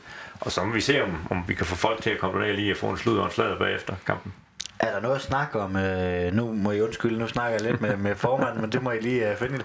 Er der noget at snakke om, at man kunne flytte øh, boldgadearrangementet ned og få det integreret på en måde med, med fanklubben, så man ligesom kunne få, få fanklubben med, lidt mere i fokus, end øh, den har været tidligere? Ja, jeg tror ikke, jeg tror ikke de, øh, uh, boldgadearrangementet tror ikke, de, de flytter derover, men vi har snakket lidt om uh, Kids Club. De skal inviteres over en til to gange om året, og så laver vi nogle arrangementer med dem. Og vi har også, altså vi har fået at vi må gerne låne en grill, hvis vi skal grille nogle pølser noget på et tidspunkt. Ikke? Så vi arbejder på sagen, og vi håber, der kommer lidt flere tiltag. Det bliver i hvert fald øh, spændende at følge, øh, at følge og, og det der klublokale, det er jo altså, det er jo fantastisk at have et sted, man kan, man kan samle ja, det skønt, fans, det så jeg håber da, at vi kan få mange fodboldsnakke dernede ja. også, øh, så det ikke kun er, at vi sidder her, her og snakker fodbold, så den anden med en fan også kan få lov til at ytre sig lidt. Lige præcis. Lars, du har jo taget et, et år mere i formandstolen for, for Sønderjyske Fodboldsupport. Øhm, gør en kæmpe indsats for at bruge en masse fritid på det, og er der noget nyt på tapetet sådan med, med, i forhold til den nye sæson? Er der nogle ting, øh, Sønderjyske Fodboldsupporter tænker sig at gøre anderledes? Eller? Nej, ikke rigtigt, for vi har haft fokus rettet mod, mod det her lokale, vi kunne få, få gjort færdigt, og vi har snakket lidt frem og tilbage om lidt pris, og, og om vi skulle have nogle andre ting med i bussen, med noget konkurrence og sådan noget, men jeg må nok erkende, på det punkt der er vi nok lidt kæle i dag. Det kommer ikke til at ske de store forandringer i den her omgang. Lasse, hvor meget tror du, det betyder sådan, at fansene nu har et øh, sted, måske man kan mødes øh, før, men jeg tror også, ja nu, de der fredags lørdagskamp, de bliver så annulleret, men det var ellers der, hvor fan, øh, lokalt kunne være mest perfekt, men efter kampen også, at man kan, man kan mødes og få en øh, fodboldsnak og lige få måske sin glæde eller aggressioner ud. Jeg tror, det kommer til at betyde rigtig meget for sammenholdet. Øhm, det er jo ikke nogen hemmelighed, at jeg tror, at alle godt kunne tænke sig at få flere på den tribune. Øh, og jeg tror også, det kan være, kan være med til at hjælpe med, at man måske føler, at man kan komme lidt tættere på de mennesker, der står deroppe, og og ligesom få, få en større lyst til at, til at være med deroppe. Samtidig med, at man også, hvis man mødes før, måske kan guide hinanden lidt mere op til, at nu skal der fandme skabes en god stemning op på den her tribune. Øh, måske altså sådan, allerede starte sangene nede, nede i fanlokalet, så, så, så det ligesom har sådan en selvforstærkende effekt, at, at så tager man det med op på tribunen, i forhold til nu, hvor man måske bare stiller sig op på tribunen der, når man, når man kommer ind på stadion, og så skal man lige bruge lidt tid på at, begynde at råbe spillerne op og sådan nogle ting. Så, så jeg tror rent sammenholdsmæssigt, og det der med, at man kan lære, også, hvis man kommer ind som ny, kan, kan lære nogle af de andre fans lidt bedre at kende, uden det bare op på tribunen, øh, så, så tror jeg, det kan blive en, en, en kæmpe fordel, hvis man kan få udnyttet det rigtigt. Ja, Niklas, man hører jo, øh, FC Midtjylland har et klublokal, Brøndby har et, øh, et klublokal på stadion. Hvor meget tror du, det betyder for, altså fanklubben betyder det sådan noget, men sådan også for, for kulturen i Sønderjysk, måske ikke øh, på bare et, to, tre år, men måske 10 år frem i tiden. Ja, men bestemt, og det, igen, så er det noget, igen, så er det noget, der viser, hvor, øh, hvor, hvor Sønderjysk er nu. Og Sådan, I forhold til, hvor unge klub Sønderjysk er, så, så, er det, så er det noget, der er kommet til lidt senere, og noget, der for alvor er begyndt at, at, er rykket noget her i løbet af det sidste par år, og, og, øh, og, og, og, sådan, og man ved, hvor vigtigt det er, det, det er fans, der giver, der giver fodbolden sjæl og sådan noget. Så, så det er bestemt vigtigt, og, og altså, det, det, det, er meget naturligt noget, der først er begyndt sådan for alvor at komme og, og vokse rigtig, rigtig bredt ud i, i Sønderjysk, og at Sønderjysk for alvor er begyndt at få den her store øh, fankultur, som, som begynder at kan måle sig med, med, med de hold, som er, som er under OB og OB og FCK og Brøndby og, og, og Midtjylland, på grund af den størrelse, de år, øh, øh, de har bag sig. Øh, og så, selvfølgelig er det vigtigt for en klub, øh, også i forhold til at gøre sig gældende. Øh, fodbold handler ikke altid kun om, om, om spillet inde på banen og, og, øh, og tallene på, på de checks, der bliver delt rundt rundt omkring. Det handler også i forhold til, altså hvis man skal have mange tv-kampe og sådan noget, handler det også om at gøre sig gældende og have et fedt stadion øh, og sådan nogle ting. Og der, der er Sønderjyske ved at, ved, at, ved at få gjort noget her i løbet af de sidste par år. Øh, så det, det er bestemt vigtigt for, øh, for klubben, og, og det vil heller ikke blive øh, prioriteret højt, hvis det ikke, øh, hvis det ikke var vigtigt. Nu har jeg nævnt du det som din pibekoncert. Jeg havde også skrevet det i mit manus, at, at Superligaen jo strejfer den her lørdagskamp øh, med mindre. Vi, vi har jo ikke mod FCK, men det er noget med, at hvis de spiller Europa, så kan man godt bruge lørdagskampen. Hvad synes I andre om, øh, om det med, med lørdagskampen bliver, bliver strejfet? Jamen, jeg må indrømme, jeg har aldrig, øh, fordi jeg, fordi jeg sjældent ser, ser dansk fodbold med, med en fankasket på, så har jeg aldrig rigtig haft det, øh, det, det, det helt store forhold til, til hvornår kampene bliver spillet. Jeg møder bare på job, når jeg møder på job, og så øh, kan man sige, som, som, som journalist måske, at, at være på arbejde sådan en mandag aften til en mandagskamp, det er måske ikke så meget underligt, men, underligt, men jeg kan sagtens anerkende, hvorfor det som fan er lidt underligt med de her mandagskampe. Jeg tror først, jeg tror stadig, det, det, det er dem, der bliver skadet sådan lidt, lidt øh, bliver skadet lidt, øh, hvad kan man sige, lidt skævt til. Øh, det, det, det, det er de her mandagskampe. Øh, og jeg, jeg har også sådan kunne fornemme, at jeg, jeg ved ikke rigtigt, at der, der er ikke sådan en uddelt øh, god stemning eller dårlig stemning omkring skrottelsen af de her, de her øh, lørdagskampe, så det vinder stadig lidt om, om sådan, øh, sådan en quick fix løsning på noget, som egentlig ikke rigtig er en løsning på noget. Hvad siger du, Lasse? Jamen, jeg synes, nu har jeg også selv været på pressepladserne i de sidste to år, og har måske heller ikke som sådan tænkt over, at nu, nu spiller vi her og her. Men, men jeg kan da huske fra, da jeg, da jeg selv stod op på tribunen, som jeg også kommer til nu, så synes jeg da bare, at, at generelt set, så fredags lørdagskampene var det de sjoveste. Altså, jeg kunne da også forestille mig, at klubben sælger en del mere øl om fredagen og om lørdagen, end de gør en mandag aften. Øh, det, der er rigtig mange unge mennesker, der har brugt det som en, en, en god forfest til en bytur bagefter. Øh, og jeg synes egentlig også, at stemningen har været meget bedre på stadion øh, i sådan, sådan en fredag aften, end det har været mandag aften. Og jeg synes også, der er mange flere mennesker oppe i, i sponsorloungen og sådan nogle ting. Øh, Øh, og, jeg, og jeg synes også, jeg ved godt, at, at fredagskampen har også været kritiseret meget, men jeg synes egentlig, at Sønderjysk er nogle af dem, Sønderjyske fans er nogle af dem, der har taget den her fredagskamp til sig. Og, og på den måde synes jeg, det er ærgerligt, at den nu også forsvinder efter næste sæson. Fordi at, at, at der faktisk har været rigtig mange mennesker til fredagskampen, og vi har ofte fået fredagskampen, hvor en havde en teori om, at det var fordi tv-stationen godt vidste, at der kom mange mennesker i Haderslev om fredagen. Så, så det var bare federe at lægge øh, kampe i Haderslev fredag aften. Ja, Lars, øh, nu taler vi meget Sydbank Park, men vel også, øh, som du selv nævner tidligere, med, med udbaneturen, at øh, det er noget nemmere at fylde en, øh, en bus en fredag. Øh, og lørdag for den sags skyld, fordi at man har en, øh, har en fridag, hvis man skal, skal kigge om sådan Ja, for problemet det opstår, hvis I nu er så uheldige, vi får Nordsjælland mandag aften, går, jamen der får jeg maks 10 mand sted. Ikke? Og fordi folk skal på arbejde, og du, du er hjemme igen først når klokken er halv to. Det, det, det, får jeg, det får jeg simpelthen ikke folk til, det gider det ikke. Ja, de otte mand, det, nu er det ikke for at genere de der pensionister der med, men de er jo det eneste, der har tid til det, går. Og jeg er som regel nødt til at tage fri den dag, dagen efter, går, for nogen skal også styre, styre bussal eller ølsal i bussen. Så det, jeg synes, det er, det er lidt træls. Det må jeg ærligt tilstå, ikke? men igen, vi har desværre ikke en stor indflydelse på det. Nej, det er, det er tv, øh, der bestemmer der. Ja. Og, og mandag har jo den fordel, at der er ikke rigtig noget øh, udlandsk fodbold om mandagen. Øh, Premier League er begyndt at bruge mandagen lidt, men uh, ellers har, har Superligaen faktisk haft, uh, haft den dag for sig selv, så der har ikke været så meget konkurrence. Jamen, øh, inden vi går videre til, til Randers kamp, nu har vi jo sådan været lidt i nummeren, så det kan godt være, at vi kommer til at sige lidt, uh, lidt ting igen. Skal vi ikke lige have en pipekoncert og en Fenerbahce for dig, Niklas? Jo, øh, jo, øh, jeg starter med Pibekoncerten, som, øh, som måske kommer til at lægge sig lidt i boldgaden igen med det her, med, med hvad der bliver besluttet for op, op og dækket ned over Superligaen. Det her med, at der skal være var, øh, som jeg synes, øh, det kommer selvfølgelig i Superligaen fra ikke den sæson, vi går i gang med nu, men fra det, som så kommer til at hedde 2021-sæsonen. Og det synes jeg egentlig, der har været øh, rimelig meget øh, kritik af. Det, det, det kommer nok kommer nok af, at der er blevet faldet, det falder lidt sammen med, at der er nogle, nogle internationale slutrunder, der er noget øh, VM øh, i, i, i Frankrig, hvor der bliver brugt var, der er noget Copa America, Øh, øh, som, som lidt af det eneste fodbold, man kan se, øh, hvis man, man vil se fodbold i tv i de her dage. Øh, og især øh, nede i, øh, i Copa America, der har, der har brugen af VAR altså været øh, ikke særlig øh, optimal, for at sige det mildt. Øh, og og det, det tror jeg sådan lidt smitter af på, på den her, det, det, kommer til at, det kommer nogle gange til at blive sådan lidt underlige seeroplevelse at se fodbold med, med VAR, når det ikke fungerer optimalt, og, dommerne ikke helt ved, hvordan de skal bruge det og sådan noget. Så, så kan jeg godt forstå, at kritikken er lidt, øh, bliver lidt kras af det. Men igen, øh, måden, måden øh, man har valgt at gøre det på med, med, med Superligaen, med at nu kommer det til at blive sådan lidt afprøvet i reserveligaen, og så begynder vi først om et år at at, at få det ind. Det synes jeg egentlig er den rigtige måde at gøre det på. Jeg tror, tror, jeg tror godt, VAR kan blive godt. Øh, det er ikke, det er ikke den perfekte løsning, men jeg tror, det kan blive godt, hvis, hvis først øh, dommerne de begynder at, øh, og, øh, og, og få en fornemmelse af, at der får, brugt ordentligt. Vi har set nede i Sydamerika, der er der sådan nogle lidt andre dommer, der måske godt kan lide at have lidt, øh, lidt, øh, lidt tv-kamera øh, vidne på sig øh, lidt, lidt oftere, end de danske, de danske dommer vil. Så jeg tror godt, det kan blive godt. Så øh, pipkoncert til dem, der er ude og dømme det her var til noget, til noget skidt noget for Superligaen med det samme.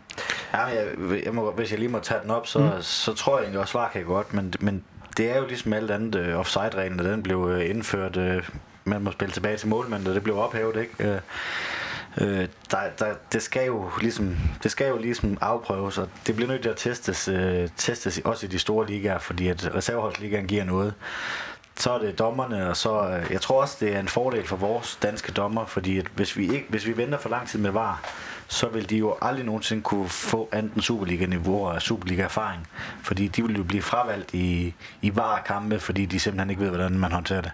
Så på den måde tror jeg egentlig også, at det er fint nok, at vi får VAR, når det nu er den vej UEFA og FIFA, de vil gå. Det er klart, at vi også skal vende os til at se fodbold på en anden måde.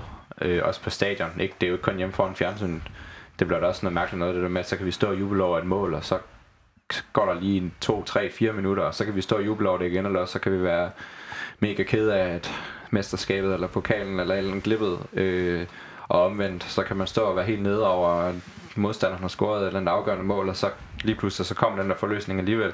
Så vi skal også vende os til det der stop, der sådan sker på stadion. Men det er det, man måske ikke frygt. Det ved jeg ikke. Jeg, så meget har jeg ikke øh, kigget ind i det i dansk forstand. Men det, er, det bliver måske godt kunne gå hen og blive sådan noget sparevar, hvor man måske ikke kører den fulde varmaskine ud. Og det håber jeg ikke, at det, altså, så håber jeg, at, man, man, man, at det bliver lige så godt, som, som, som det forhåbentlig også skal blive i udlandet. Altså det der med, at der er den der ventetid, det er jo fordi, vi ikke er vant til det i fodbold, men øh, jeg tænker, at alle sammen har været i, i Frøs Arena og se, se Vøjen spille. Altså der, der gør det, sker det jo samme jo. Altså så skal de lige, øh, lige se, om der er high stick eller et eller andet, øh, og der går også to-tre minutter, hvor man ligesom, øh, ligesom venter. Og det, det, det skaber en anden følelse. Det er jo sådan en forventning, øh, spænding. Øh. Det også sjovt. Det er det jo også, det der med, at når der så, altså det der med, at, at man ikke helt ved, hvad der sker alligevel. Øh, det er jo også lidt ligesom om, at, at jo flere kendelser, der går, går med dit hold, jo, jo federe var også, og jo flere kendelser, der går imod dit hold, jo, jo dårligere var også.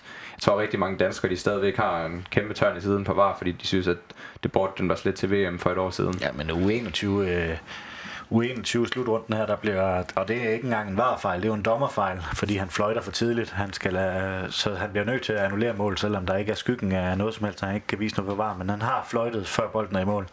Så, så, så øh, ret lang tid skal vi ikke tilbage for at var, var imod øh, det danske landshold. Og Lasse har en rigtig god point om det her med, at vi skal vende os, du siger nemlig, at nu skal vi vende os til, hvordan vi ser fodbold på anderledes på stadion. Det er nemlig det, som, som, som jeg, jeg har den bøn til var, at husk nu dem på stadion, og igen, det falder ned i det her med tv og stadion, fordi øh, måden i hvert fald, nu ser jeg meget til italiensk fodbold, og måden det blev lavet derpå hvor, over for dem øh, på stadion, det er, har været horribelt øh, fra start, hvor at øh, man, man kan måske, man får kameravinklen hele tiden, når man ser det på tv, men, men på stadion, der får du det en gang, og så bliver der fløjtet, og sker der måske ingenting i 5 minutter, og bum, bum, og der kommer ikke nogen informationer. Så min bøn til, til, til, til når de laver det i Danmark, det er i hvert fald, husk dem øh, på stadion, og husk at, at få noget information, og der er blevet snakket meget om, skal man lave det ligesom på NFL, hvor man får nogle, nogle ting op, og dommeren står og siger, at jeg dømmer for det og det og det. Det går være fint. Det bliver en meget lang PU-koncert. Det er jo det er, det er interessant, og det er jo interessant for, for hele Superligaen også for Sønderjyske, så det synes så jeg, jeg er helt ordentligt. Jeg laver bare til meget kort, for den skal selvfølgelig gå til øh, Emmanuel uh, Ogvi, som, uh, som, som vi bliver lidt i slutrunde fodbold, for han er han, uh, den tidligere Sønderjyske spiller, som der, som der var rigtig meget hype omkring, og spiller rigtig mange landskampe for, for, for Uganda. Han, han gør det jo rigtig godt ved Africa Cup of Nations lige for tiden. Uh, skåret vist i de første to gruppekampe, jeg gør. Og, og jeg tror, der er mange Sønderjyske fans, som er ærgerlige over, at, at det aldrig rigtig blev til noget i, i, i Sønderjyske, men der er i hvert fald stor potentiale der. Det, Sønderjyske fan, de, de, de gennemgik nok lidt det samme med ham, som, som OB-fans gjorde med Edison Flores, men, øh, men øh, om ikke andet, så er, det, så er det fedt at se, at han, han gør det så godt dernede. Så han lige åbnet op i JV over for, at, øh, at han ikke at, at den ikke kan afvise, at han skal tilbage til Danmark på et eller andet tidspunkt. Det må næsten være, det må være OB og Jakob Mikkelsen igen, tror jeg. Han tør at tage den uh, chance igen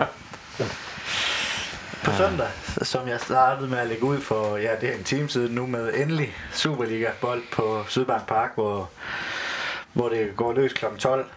Vi har lidt været inde på, hvor meget vi glæder jer, men prøv lige igen at sætte lidt, øh, lidt ord på øh, den her forventningsglæde og det Glenn-effekten, som også har været nævnt. Lad Jamen, jeg glæder mig helt vildt, og jeg, og jeg håber, at, at vi får en god start på sæsonen, for det har vi brug for, og der kommer også nogle, nogle svære kampe til at starte med, men hvis vi skal kigge på Randerskampen, så så har jeg den forventning om, at vi kommer ud og spiller noget god fodbold. Jeg synes, vi var klart bedst i den, den første øh, returkamp mod Randers, som vi jo netop sluttede mod i, i, i den netop afsluttede sæson. Øh, hvis vi kan finde noget af det frem, som vi fandt frem i den første hjemmekamp mod Randers, øh, så, så, så er jeg rigtig fortrøstningsfuld over for, for, for kampen på søndag. Øh, der var vi jo heldige ikke at være foran 4-5-0, da første halvleg var slut, og så får de et svineheldigt mål. Øh, og så har vi generelt et rigtig godt tag på Randers. Øh, ja, jeg kan ikke engang huske, hvornår de sidst har vundet i Haderslev. Øhm, og så var de jo så søde også og score til det i 2016, så vi fik den der kamp på Brøndby Stadion, hvor der var noget at spille for. Så, så, så de har været rigtig gode ved os, og det må de også godt være på søndag. Lars, øh, fanklubben, har I noget specielt tifo i, eller er I, har I også holdt lidt øh, velfortjent sommerferie, så der har ikke været, været så skidt? Vi må nok tilstå, at vi har holdt en velfortjent sommerferie. For det er også med generalforsamling, altså noget, det skulle lige ordne, så det plejer vi jo normalt have lige kort efter sæsonen, den sluttet, men på grund af en af vores bestyrelsesmedlemmer, han er valgt til forordnet, og der har været et par valg her, både i maj og juni, tror jeg det var, så han ikke lige haft tid. Så derfor så har vi fået det ryk lidt, så vi har sagt, i år, der tager vi en pause, og så må vi jo sætte hovedet lidt i blø, og så må vi se, om vi kan finde på et eller andet til de næste par kampe. Niklas, hvad tror du, det bliver for en, øh, for en for kamp? Jeg tror, det, bliver, jeg tror, det bliver en kamp, hvor, hvor, hvor holdene lige skal ud, især med de slags hold, som Randers og Sønderjyske er, og den måde, de står til hinanden lige ud, lige ud at føle, hvad er Superligaen 1920 øh, for noget, hvad, hvad, nu skal vi lige i gang og sådan noget, hvor det bliver lidt, det bliver lidt, lidt værre, og, øh, eller det kommer til lidt for meget handler om ikke at komme ud og tabe fra starten, at komme ud og, og, og vinde fra start, så jeg tror, det bliver, jeg tror, det bliver en meget tæt kamp, og det, det var den kamp, der, op i, op i Randers jo trods alt også, selvom, selvom øh, Randers løb med den, med den til sidst, øh, og den ligger jo ikke så langt tilbage, og så meget er der trods alt heller ikke sket øh, på holdene til, at, til, at de har flyttet sig så meget fra hinanden. Så det bliver meget tæt kamp, hvor ja. Hvad tror du, det bliver for en kamp? Jeg tror også, det bliver en tæt kamp. Øh, jeg kan så se, at Sønderjysk er favoritter på oddset, men jeg tror egentlig, den bliver meget, meget lige. Øh, det kunne nemt være sådan en af de der startkampe, der går hen og ender, ender uafgjort. Så, så jeg tror, det bliver en, en meget lige kamp, hvor, hvor holdene lige skal se hinanden anden, og så, så tror jeg godt, vi kan, det, det kan nemt blive en rød start. Jeg tror ikke, vi skal forvente, at vi ser tiki-taka-fodbold fra nogle af holdene fra starten af. Øh, og så tror jeg måske, at når vi kommer hen imod slutningen, så hvis det stadigvæk står lige, så, så, så er der en af holdene, der nok skal få det her mål. Øh, måske. Men, men det kan også nemt en uafgjort. Jeg tror i hvert fald, at der er, ikke, der er ikke en af holdene, der kommer til at vinde med mere end et mål. Ja, som sidst vi havde en sæson, der var Anders, der gik det jo rimelig godt. Der vandt vi jo 6-1, så vidt jeg husker, men det tvivler jeg godt nok på. For som Lasse han siger, det er to hold, det, det lægger godt til hinanden, så det, det bliver nok højst sandsynligt en uafgjort. Men jeg håber selvfølgelig, at vi tager en sejr hjem i, i de sidste par minutter. Ja, altså normalt, når man ser sådan en øh, premierekamp, så, så gælder det om at få slettet det der 0, og folk er lidt, eller holden er lidt forsigtige. Jeg har dog en eller anden idé om, at Glenn han brager igennem, ligesom han gjorde, øh, da han startede startede den, eller for efterårssæson, forårssæson, undskyld. Øh, jeg tror, at det bliver væsentligt mere, at øh, han, han frem og vinde den kamp. Han skal tør, som han også siger til, til vores medie, til Mediano, man, han, man skal tørre at vinde, man skal lave en vinderkultur. Ja, bestemt. Jeg tror også, altså, øh, Glenn har også været rigtig meget her i sommer, i løbet af en sommer, ude at sige, at de aldrig trænet så hårdt, som de gør og sådan noget. Der er, der er noget power på hans udtalelser, øh, og på det, de kommer med igen, på de signings, de har lavet, så jeg tror det bestemt godt, at øh, jeg, tror ikke, jeg tror ikke, det kommer ud at blive lurepasset overhovedet, og bliver stillet på uafgjort. Jeg tror bare, at, at øh, man lige skal i gang, og så videre, og så videre, men så tror jeg bestemt, at Sønderjyske øh, altså, kommer ud og spiller for en sejr på et eller andet tidspunkt, og, og, og nemlig kommer, i hvert fald kommer med det her udtryk, tror jeg, er, er enormt vigtigt for dem. Vil du være tilfreds med en 1-1 eller 0-0 kamp, Lasse?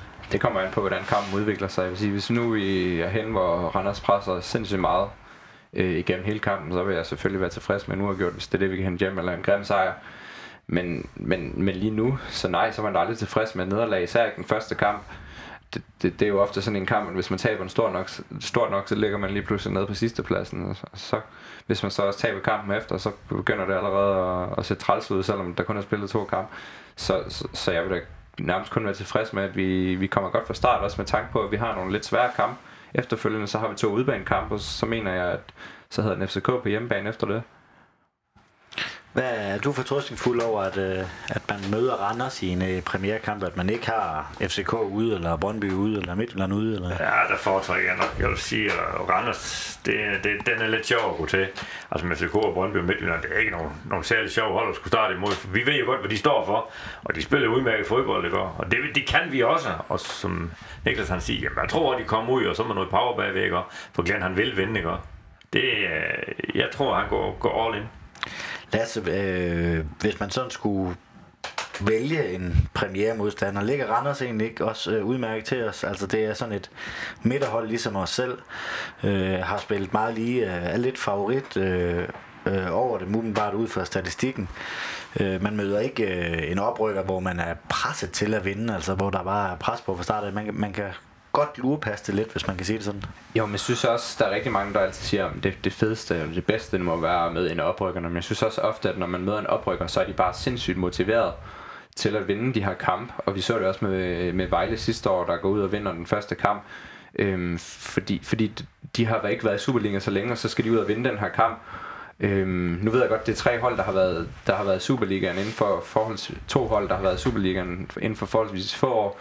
Men, øh, men, men, men, men jeg tror egentlig, det er bedre at møde nogle af de her lidt mere ligesindede hold op, op i midten.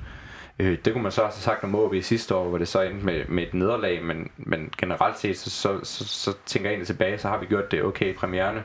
Men vi starter også ofte ud med en hjemmekamp i premieren, og, og det tror jeg også er en vigtig ting, at man starter ud på hjemmebane. Og så kan man ligesom sætte af derfra. Ja, så er det et hold, man, man kender, i stedet for oprykkerne. De kommer altid med lidt uh, ukendt faktor. Ja, man tror også bestemt, det, det, der, der er flere minuser end plusser ved at møde et oprykkerhold. Og sådan, det, mellem øh, hvad skal man sige, det 6. bedste hold og det 20. bedste hold i, i, i Danmark, der er niveauforskellen bare ikke så stor, at hvis et oprykkerhold kommer op og lige får de her ekstra procent op og være, være nye og være underdogs og sådan noget, så er det bare ikke et rart hold at møde. Så, øh, så på den måde Randers et, et midterhold meget omkring Sønderjyske, det, det er nok meget, jeg tror, de, det er de meget tilfredse med i, i, i Sønderjyske, for de kan ikke rigtig, og ikke rigtig overraske, og man kan heller ikke, øh, heller ikke rigtig skuffe, men, men som sagt, så vil det, det vil ikke være rart at starte ud med, med et nederlag øh, alligevel, så jeg tror, det er lidt det, det, det, det der er vigtigst for, for, for Glenn Company, det er ikke at komme ud og, og i hvert fald ikke at tabe, men komme ud og få noget power og få, få, få publikum med fra starten af sæsonen og, og få, få den her fortælling, som sådan en sæson jo også er, få den godt i gang og, og så få noget at bygge videre på. Ja, fordi da Glenn startede, der var der den der Glenn-effekt, og det, det sprullede, øh, hvad sagde de to eller tre busser afsted til Vejle i den, øh, ja. i den, i den, i den første kamp, og man havde sådan en virkelig optimisme, og, og Glenn, den måde han er til medierne, der, han smitter helt vildt. Vi render så ned i et nederlag, og det, det, det daler lidt. Jeg føler ikke helt, at, at optimisten, selvom der, der er optimisme, optimisme og spore, så er det ikke helt på samme niveau. Man er lidt mere tilbageholdende nu, er man ikke? Åh, oh, blev lidt mere forsigtigt. Men som sagt, altså, hvis vi kan få en sejr, det vil også med til at få folk på stadion igen. Vi ved, jo, vi ved jo godt, hvad der sker. Altså, når vi vinder, så kommer de. Og hvis de så tager en eller to, så bliver folk væk igen. Men på trods af det, så synes jeg stadigvæk, at publikum de har været vedholdende. Vi har lagt der mellem 4-5.000 hver gang, og det synes jeg, det har været imponerende. For vi har haft nogle kampe i streg, hvor det ikke har set særlig godt ud, hvor vi har tabt. Der var kun folk... en kamp i sidste sæson, hvor vi havde under 4.000 tilskuere. Ja, ikke? og det synes jeg, det er flot. Ja, det, det er imponerende over. Det, er, det er imponerende. Det skulle vi gerne med, med en sejr, så kan vi bygge lidt på. Vi har talt lidt om oddsene. Gennemsnittet det er 2,30 på en sønderjyske sejr, hvor det er 3,12 på en, øh, på en Randers sejr. Er du enig i det odds? Ja, det, ja, jo, det er jeg. Det synes jeg. Det, den, den rammer vist rimelig godt. Hvem dig, Lasse? Er, er Sønderjyske øh, så store favoritter, som oddset øh, egentlig viser? Det sige, man kunne også, vi kunne også være større favoritter, men, men, men det er jo som sagt igen en tæt kamp mellem to hold, der ligger sådan nogenlunde og konkurrerer det samme sted. Øhm, jeg vil sige, sige, selvfølgelig er vi lidt favoritter også, fordi jeg, jeg kan stadig ikke huske, hvornår vi sidst har tabt til Randers på hjemmebane. Øhm, og, og, og, og det har jo også noget at sige, det der med, at, at der er et eller andet psykologisk, selvom det ikke nødvendigvis er de samme spillere som for den gang, så er der et eller andet psykologisk i det der med, at, at når man er fra Randers, så ved man, at man har det svært her. Og, og, og jeg tror, at, at, at Sønderjysk, de også gerne vil ud og bevise noget over for deres fans, og derfor håber jeg, at der kommer rigtig mange. Øh, og så tror jeg, at vi er, øh, vi er små favoritter til at tage en sejr, men igen, jeg tror, det bliver tæt. Er du enig, Niklas? Ja, men igen, det, øh, igen er meget, meget tæt opgør, hvor det er den her hjemme, hjemmebane øh, for, øh, ting, som, som, som lige gør, at det, det sidste bliver tippet over til Sønderjysk, og det synes jeg egentlig ser, øh, ser meget rigtigt ud, ja. Øh, vi har vel også, vi har vel lidt ind på transfervinduet, hvem, øh, hvem Randers har mistet. Øh, Randers har vel også mistet væsentligt flere centrale spillere på holdet, end, end Sønderjyske har. Øh, så det er vel også en fordel for, for Sønderjysk, i hvert fald øh, før de er, de er spillet helt sammen. Ja, det virker som om Sønderjysk, eller Randers' opgave øh, her i transfervinduet har været at, at komme så tæt på status quo, netop fordi man har vægtet. Man har mistet nogle profiler, men nok så vigtigt nogen, der har stået højt i hierarkiet, øh, hvor Sønderjysk netop bare har kunne lave den her med, med at bygge på. Så man kan sige, at hvis Randers var lidt foran øh, Sønderjysk i stabilitet inden, så er Sønderjysk i hvert fald helt op, og øh, er om ikke på omgangshøjde med Randers, så måske lige en tak over på nuværende tidspunkt. Er du enig i det, at, at Sønderjysk faktisk er kommet bedre igennem det her transfervindue, i og med at vi ikke endnu i hvert fald har mistet nogle af de bærende kræfter? Jeg ved ikke bedre. Altså, jeg synes også, at Randers er kommet godt igennem. Det er jo altid også en succes det der med, at når du, når du mister nogen, så henter du nogen ind, der i hvert fald på papiret og, og, og i forventningerne er lige så gode. Men det er klart, at vi har bygget mere på, og vi har, vi har bygget vores trup ud. Øh, og det er også noget, det Heisen har sagt i, i forvejen, at han er villig til at gå ud og bruge de her penge i, den her, i, den her, øh, i det her transfervindue, fordi at, at det opvejer øh, den der risiko for at rykke ned, at, at det vil blive langt værre, hvis vi rykker ned i næste sæson, så, så skider med, at vi kommer ud med et underskud måske i næste regnskabsår. Men, men, men ja, jeg synes da, at, at, at, at måske vi står lidt stærkere på papiret nu her, og, og Randers også har mistet en af deres helt store spillere i, i, i Nikolaj Poulsen. Øh, og det bliver også spændende at se, hvordan de, hvordan de så klarer sig uden ham. Vi har jo snakket lidt om øh, de profiler, der er kommet ind. Øh, Lars, hvem glæder du dig til at se på, på banen her i, i første gang? Vi skal tale startopstillingen lidt senere, så kan du lige øh, starte Jamen, lidt i hvert fald. Jeg må jo tilstå, sådan en som Mads Albeck, øh, ham glæder jeg mig til at se. Nu så jeg ham op i Kolding, og jeg synes, han var lidt an- anonym, ikke? men øh, fra hans tid i Midtjylland, der var han jo en fantastisk spiller, så ham glæder jeg mig til at se, når de fremspiller godt ind. Han siger Mads Albeck, er du enig i det? Ja, jeg glæder mig også klart mest til at se uh, Mads Albeck. Både, både at se ham i dansk fodbold igen, men også komme til at se den rolle, fordi øh, altså ganske kort, så, så øh, sådan lidt, lidt, øh, lidt taktisk, så virker det som om Glenn han har tænkt sig at bruge, i hvert fald baseret, nu har jeg kun set Flensborg-kampen, men nu hørte jeg også øh, en udtalelse, nogle udtalelser komme med i det, som jeg, jeg, jeg synes, man skal, man skal høre som syndiske fan, øh, hvor Glenn han var igennem til øh, Medianus øh, nye Mediano Lab-format, hvor, øh, hvor øh, de er nede og snakker meget taktisk. Det er meget nørdet, hvis man, hvis man har tænkt sig at vide, hvad Glenn og Sønderjyske det her, det her projekt er øh, på, på det taktiske plan, så skal man virkelig øh, give sig den tid og, og, og dykke ned i det. Men der fortæller han også, at, at han, har, han har tænkt sig at bruge Mads Albeck mere som den her sekser, hvor det måske ikke var det, vi sådan kender ham fra, fra dengang han, han, øh, han, han spillede i Danmark. Så det glæder mig rigtig meget til at se ham, både i, i, dansk fodbold igen, men især i den rolle, han kommer til at få i, i Sønderjyske. Ja, vi har delt på vores uh, Twitter, så, så det er i hvert fald muligt at, at finde den via, via vores, uh, vores medie. Jeg kunne godt lige tænke mig sådan lige kort. Øh, han har jo fået 90. Jeg tænker, det er fordi, han er født i 1990, uh, øh, Mads Albæk. Det er, så vidt jeg ved, det højeste nummer, der har været i Sønderjysk. Hvordan har I det med de der høje numre? Det ikke. Jeg synes det også, det er lidt sjovt. Altså nu, Sønderjysk plejer at være et sted, hvor det er sådan meget nede på jorden og sådan noget. Så jeg synes det også er lidt sjovt, vi, vi får en spiller nu, der spiller i nummer 90 jeg tror ofte, så, har, så, er det, så er det klubben, der har bestemt, hvad nummer de har, mindre der er nogen, der har haft nogle helt specielle ønsker. Øhm, jeg kan huske, vi havde, var det Marvin Poirier, der spillede nummer to på et, på et tidspunkt også. Øh, men, men, men jeg synes det også, det er lidt sjovt, det der med, at vi, vi, vi, vi, vi tør at være lidt skæve, og så går vi i en, i en nummer 90, som ikke normalt er noget, man ser at slå. Nej, for det er jo lidt, øh, det er nyt, nyt i Sønderjysk, øh, ja. ikke? Altså det er ikke, øh, det der med at spille i 90 og vise sig lidt frem, det er ikke så Sønderjysk. Nej, altså på det punkt, der har vi nok været lidt kedelige, ikke? jeg synes, det er fint nok, der kommer den her, så stikker han lidt ud. Det er udmærket. Hvad siger du til nummer 90? Ja, nu må jeg bare sige, at jeg er stadig fra en tid, hvor, at, øh, hvor at Mads Alberg gerne skulle ligge og løbe rundt i sådan 6, 5, 8 øh, tal der. Så øh, jeg er ikke helt glad for det. Øh, der er stadig fra, fra den tid, hvor Ronaldo han rendte rundt i... Nej, ikke Ronaldo, det var en, der rendte rundt i nummer 9 og så videre. Men øh, det må spillerne jo selv om. Ja, jeg må også indrømme, jeg er altså også mere til den der øh, 1-11. Det er det start, og så har vi 13, 14, eller 12, 13, 14 på bænken. Det er, det er jeg nu faktisk også mest til.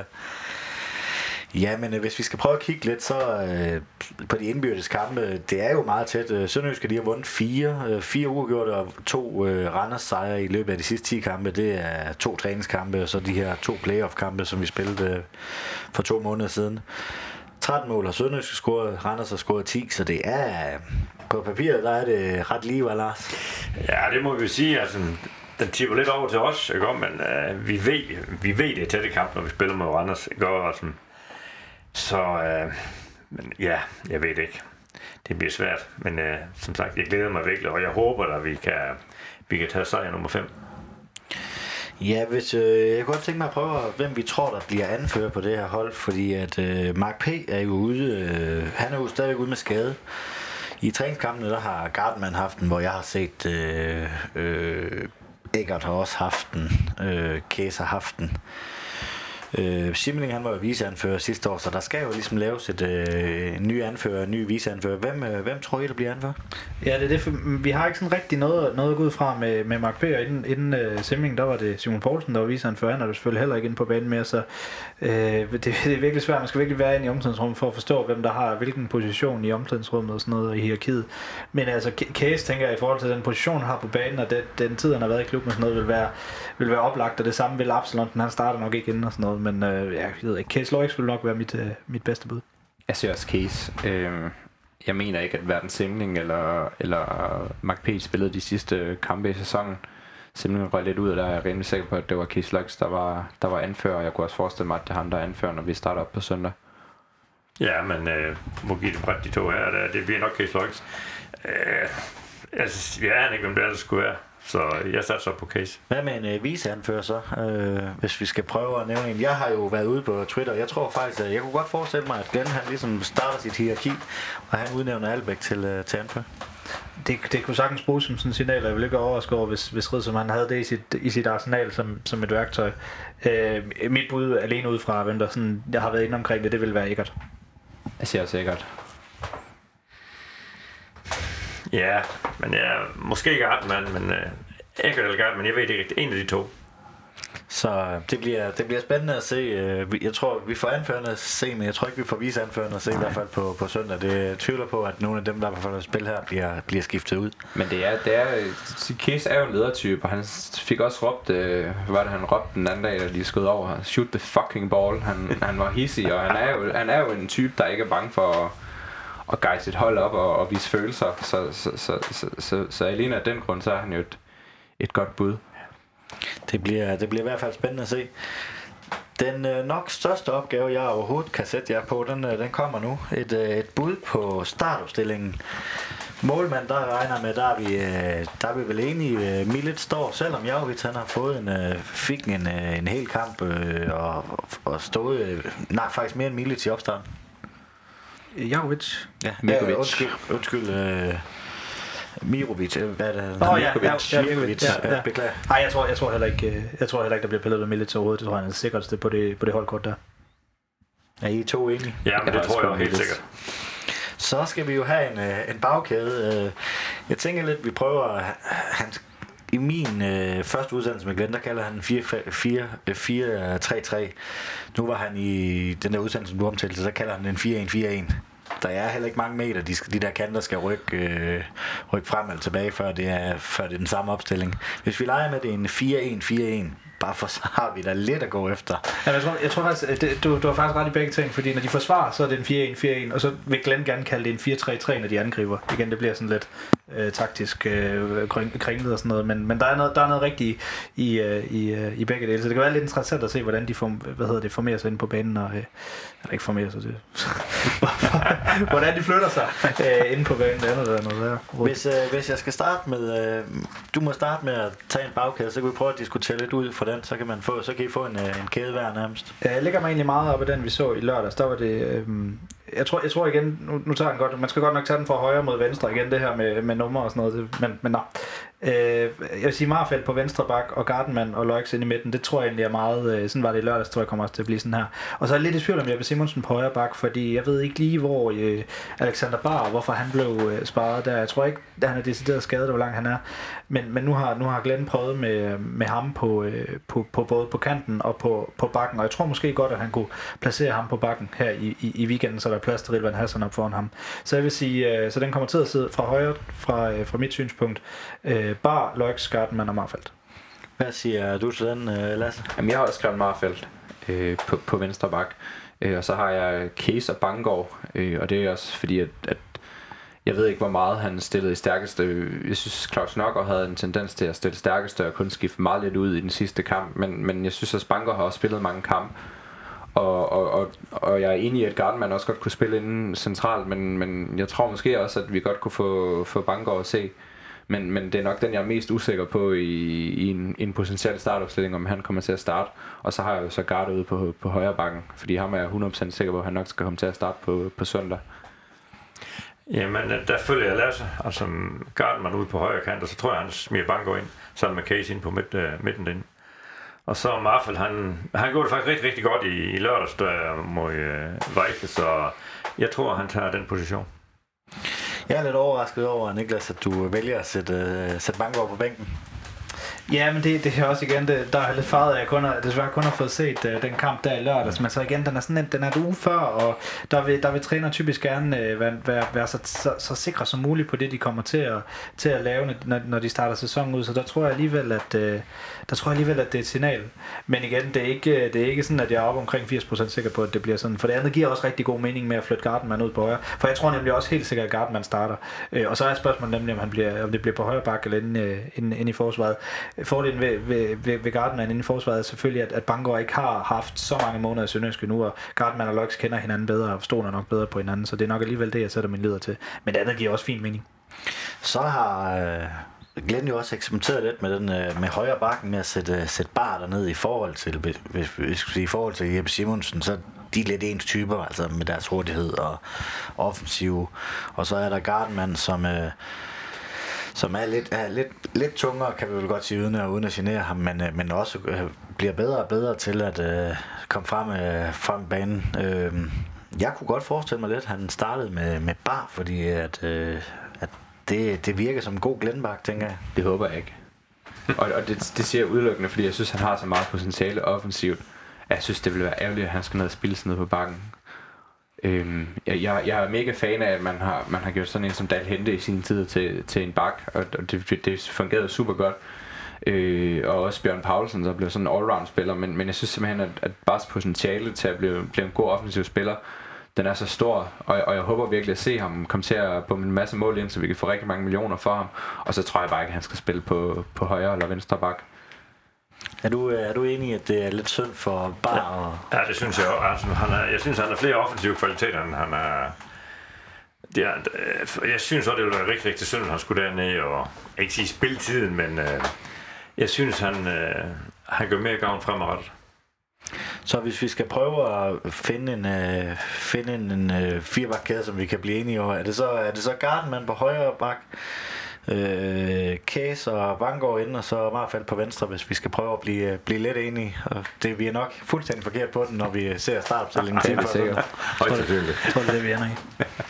Midtbanen, øh, hvis vi skal have de, øh, de fem spillere, den defensive, og så ja, hvordan du lige vil, øh, vil, vil stille det op. Jamen altså, hvis vi, hvis vi skal have øh, midtbanen, og du siger, du vil have fem, så vil jeg nok sige, at, at, at jeg er rimelig sikker på, at Albæk og Jonsson, eller ikke rimelig sikker, men jeg har en god idé om, at Albæk og Jonsson i hvert fald kommer til at, til at starte. Hvem der lige ligger helt nede mest defensivt, det er jeg ikke helt sikker på, men jeg kunne måske forestille mig, at, at det, det, det plejer at være en position, Jonsson han, øh, han også godt kan finde ud af at spille. Øhm, og så tror jeg, at vi kommer til at se øh, enten Bar eller Rojas, og så kommer vi til at se øh, Rilvan Hassan, og, og, og så er Mankva i sådan en offensiv rolle, øh, som, som så kan gå op og være angriber, når, sammen med leader. Nu kommer jeg så til at sige, hvem der var min angriber, men, men, når, men, men når det er nødvendigt, at, at han ligesom kan ligge, og, ligge lidt i begge steder. Er du, øh, er du enig i det, øh, Lars? Ja, fortrinsvis. Jeg, jeg vidste ikke lige med Jonsson, om, om han måske starter med... Jamen, jeg ved det ikke. Øh, jeg synes også, at som Gregor, han, han går godt passe ind på, på midtbanen der. Ja, for det er jo en af de der midtbanen især. Jeg tror, vi, jeg tror, der var lavet en opgørelse, hvor vi havde 11 spillere, 12 spillere med i Simling, så 11 spillere, så har vi lige fået et par stykker mere ind, så vi har vel en 12-13 midtbanespillere lige nu. Øh, hvordan øh, tror du, øh, hvis du skal have et bud, Niklas? Jamen, jeg kommer igen med et lidt, lidt kedeligt valg og siger, at jeg tror, at, at den øh, konstellation, som, som Glenn Riddersholm han havde her i lørdags, det er den, han, han også vælger at starte ud med i Superligaen, som så hedder, hedder Albæk på, øh, egentlig, egentlig Jonsson og Albæk på de her øh, øh 6 og 8 positioner, men så Albæk, med, der, ligger, der kommer til at ligge lidt bag Jonsson. Øh, og så øh, øh, Rilvan Hassan og Amankwa på kanterne, og så Røgers i, i noget, der kommer til at minde om en tiger. Øh, det, det var det, jeg synes egentlig, det så godt ud. Altså, igen, der, der sådan, man kan ikke regionalligahold Flensborg, sådan, hvad præcis hvor er niveauet og sådan noget, men, men den del af banen, der havde Sønderjyske virkelig styr på det, og jeg tror, øh, jeg tror Glenn Riddersholm så nogle ting, som, som fungerede rigtig godt, og som er tæt på til at, at klikke der med den, med den konstellation, så øh, det, det virkede i hvert fald mod Flensborg. Øh, nu nævner du, øh, at du faktisk vil have Eggertsen foran Albæk. Øh, det, er det på grund af også øh, Glens spillestil, at han gerne vil have den der sekser til også at trække lidt ned og være lidt spilopbygning, og det er øh, Albæk bedre til end øh, Eggert, eller hvordan? Det er nemlig, og Glenn har også snakket meget om det her med, med sin... Øh, man skal huske, at Glenn Riddersholm var, havde også en, en, en rolle i den røde tråd, da den blev udviklet, det her, det her DBU-projekt, og til, til, helt tilbage til dengang, Morten Olsen han var landstræner. Øh, hvor Glenn har snakket meget om det her med, at han var en af de første øh, træner i Danmark til eller i hvert fald i, i det system, til at vende trekanten på midtbanen om. Så han kan godt lide det her med at have en, der ligger tilbage, som så i det her tilfælde, tror jeg, øh, er Albæk, og så to, der kommer til at ligge foran. Så kan man kalde det en 6 og to 8 eller man kan kalde det en 8 og to 10'er, øh, hvor de, de to foran så i det her tilfælde vil være Egert Jonsson øh, og, øh, og, og Marco Røgers. Og, øh, og jeg synes, øh, når jeg sådan først rigtig efterrationaliseret på det her efterfølgende, men, men når jeg sådan tænker tilbage, så synes jeg, jeg så noget af det i, i, i lørdags. Så det er egentlig det, jeg tror. At, og det er derfor, jeg siger, at jeg tror, jeg, jeg glæder mig rigtig meget til at se Mads Albeck i den her sekserrolle, som jeg virkelig tror, at han, han kommer til at få. Icardi, han var jo en af de få spillere, synes jeg, der, der blomstrede i dele af, af foråret. Ham, øh, ham har I slet ikke øh, på, øh, på Jeg har ham som bobler, og det er fordi han også kom ind i, i lørdags. Jeg mener, han spillede nærmest hele anden halvleg, øh, og gjorde det også fint. Øh, og har jo gjort det godt, når han har løst den opgave, han skulle. Han har også haft nogle blunder en gang imellem, men, men som udgangspunkt har han jo gjort det rigtig godt. Øhm, så, så, så hvis det ikke skal være en af Albæk eller Jonsson, som skal spille, så er jeg rimelig sikker på, at, at det bliver en Pinde i stedet for, eller Icarni, eller hvad han nu gerne vil kaldes. Nu er uh, Rømer, han er jo skadet, så jeg er ret til, at han har slet ikke været med i opstarten. Det belærte uh, Glenn mig på Twitter, da jeg prøvede at sætte uh, min, uh, min start 11. Når han kommer tilbage, er der plads til ham? Ja, lige nu, lige nu ser det lidt sort ud. Altså, vi må jo stå med blandt andet stærkt besat. Og med de nye folk, der er kommet til, altså noget, så...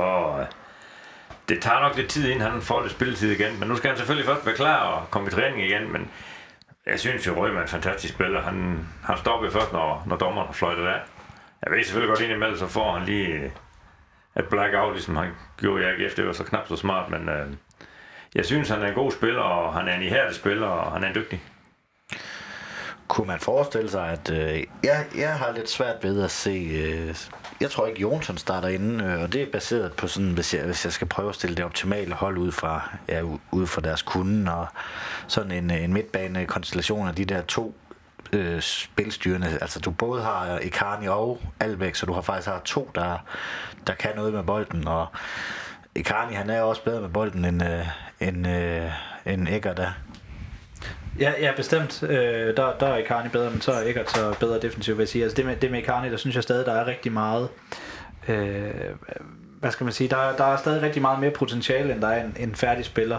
Øh, og det er også derfor, jeg, jeg, jeg, jeg klart tror, at han er, han er glædet ud i, i det, der er blevet en, øh, en, en rotationsspiller, efter, efter, især efter Albeck er kommet ind, fordi det er nok, øh, altså der vil jeg i hvert fald sige, at der er, han kommer aldrig sådan til at konkurrere, eller hvad hedder det, til at smide Albeck af, af nogen position, og jeg synes stadig, at Jonsson, han er, for, han er, han er trods alt så erfaren og så meget en færdig spiller, at, øh, at, at der er Karni heller ikke endnu, og så synes jeg heller ikke, at Karni, han, han, øh, han udviklede sig så meget i løbet af foråret, som vi måske øh, havde håbet på og, og så antrit til. Så, øh, så der er stadig, han skal lige i gang, et, i gang med et efterår her, før han, øh, han kan komme ind i, i, øh, i betragtning til, til en elver. Og så kan Jonas altså, altså også godt score mål, og, og når nu, vi, når nu angriberne ikke kan, så er det jo med at få så mange spillere ind som overhovedet muligt, der kan score nogle mål engang. Men, og der har Jonsson jo vist lidt mere end Icarni, kan man også sige.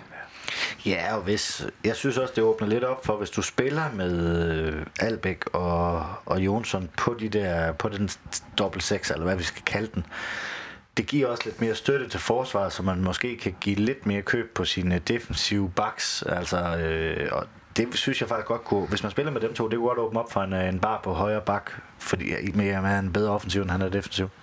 Det kunne det nemt. Øhm, og så tror jeg også bare, at, at at man må forvente, at, at Glenn har en, har en plan. Vi snakker om det der før med, at, at han har også haft noget at sige i forhold til de her transfers. Og Jonsens kontrakt udløb, så vidt jeg ved, her, her i, i transfervinduet, og sådan så blev forlænget. Så man må jo også forvente, at Glenn Riddersholm har en, har en plan med at Jonsson, ellers så var han jo kommet videre nu. Øh, så i den forstand, så, så, så tror jeg, at, at, at han er tilset en rolle i, i, i projektet, for ellers så, øh, så havde Glenn jo nok bare været inde og sige, at, at, at det ikke var nødvendigt at stikke ham en ny kontrakt i hånden.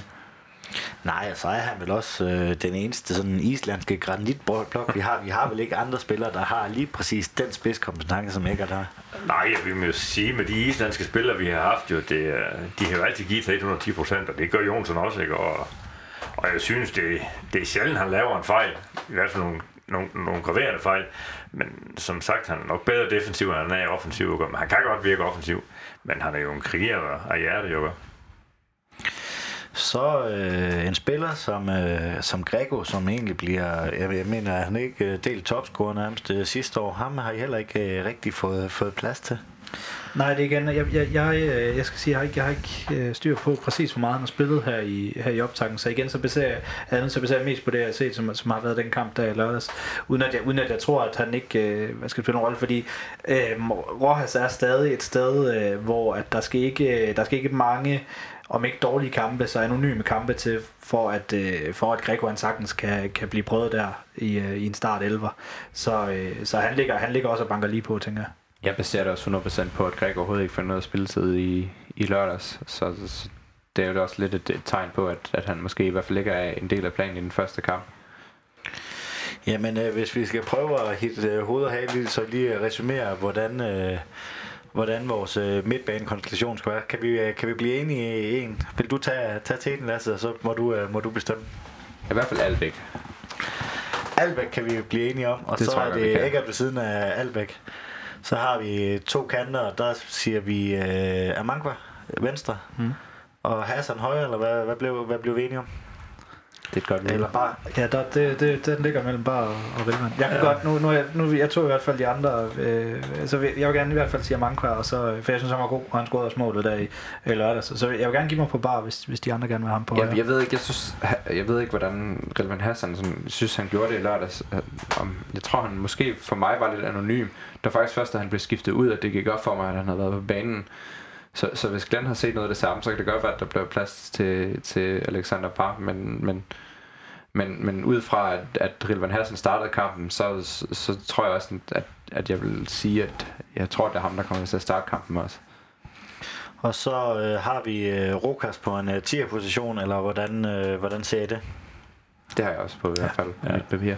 Og øh, angriberen, du har været inde lidt inde på det, Lasse, men der er vel ikke så meget at rafle om, det bliver Peter er jeg også lidt der. Marlita, hvor øh, altså, han er jo en, øh, en, en spiller, øh, han gør jo mange ting rigtigt, og Glenn har været ude at sige, at han er den mest øh, komplette angriber, han faktisk har arbejdet med. Det mangler lidt et slutprodukt. Ja, helt klart. Altså, vi har nok også store forventninger til ham, da han kom fra Holland ikke, og i den anden bedste række. Altså, var det 30 mål i 31 kampe, eller hvad det var. Det forventede vi, at han kunne lave heroppe, men det er jo ikke helt slået igennem endnu, må vi sige. Så ja, han arbejder hårdt, og han arbejder godt, men han mangler safthus med at lave nogle mål, og han skylder efterhånden på stykker.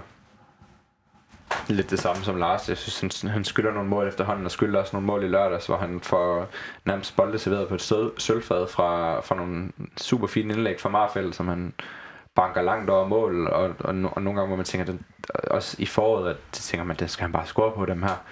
Øh, og så har han jo så været uheldig at ramme stolpen og sådan noget en gang imellem. Det, det, det skal jo også med. Øh, det er lidt det der stolpe ud og stolpe ind. Øh, men, men jeg tror også, at hvis, hvis han først kommer i gang og får scoret to-tre kampe i streg, øh, og, og kommer ind i sådan sådan en startstime, så tror jeg også, at vi, vi godt kan se, at han kommer til at kunne score i hvert fald en, en 10-14 mål. Og så kan vi heller ikke tillade os at være alt for skuffet. Hvad scorede han syv mål i sidste sæson? At det, det generelt så scorer Sønderjyske angriber bare ikke særlig mange mål. Det er jo nærmest kun øh, Lasse Vibe og Absalonsen og, og hvad hedder han? Øh, Okocha. Okocha, der har været op og runde over de 10 mål i de sidste mange sæsoner. Så generelt set, så, så, har vi bare ikke tradition for at have sådan en rigtig goalgetter i, i, i Sønderjylland. Ja, jeg, tror, jeg tror slet ikke heller, at, at vi er der endnu, hvor der skal være spørgsmålstegn omkring, omkring Litters position. Han var skarp i, eller uskarp i, i, i lørdags. Han var uskarp i sidste sæson. Han spiller en lidt anden position. Han har spillet nede i Holland, hvor han trækker lidt mere tilbage. Og dengang var han, Øh, nede i Holland var han det mere en klassisk 10, hvilket man heller ikke ville kunne være andet, når man scorer så mange mål i, øh, i så få kampe. Øhm, men han, stadig, han kommer stadig til de her chancer. Han løber, han løber godt dybt og sådan noget. Men der skal selvfølgelig...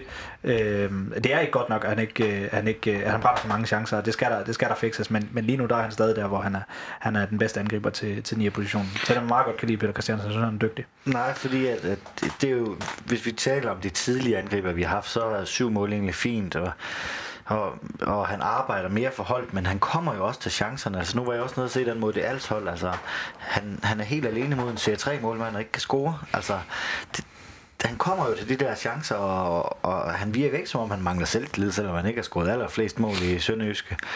Øh, jeg forstår bare ikke, hvorfor han ikke kan, kan prikke den ind, og det, det er min øh, bekymring med, at det er, at han ikke scorer det oplagt chance, for han kommer jo til dem.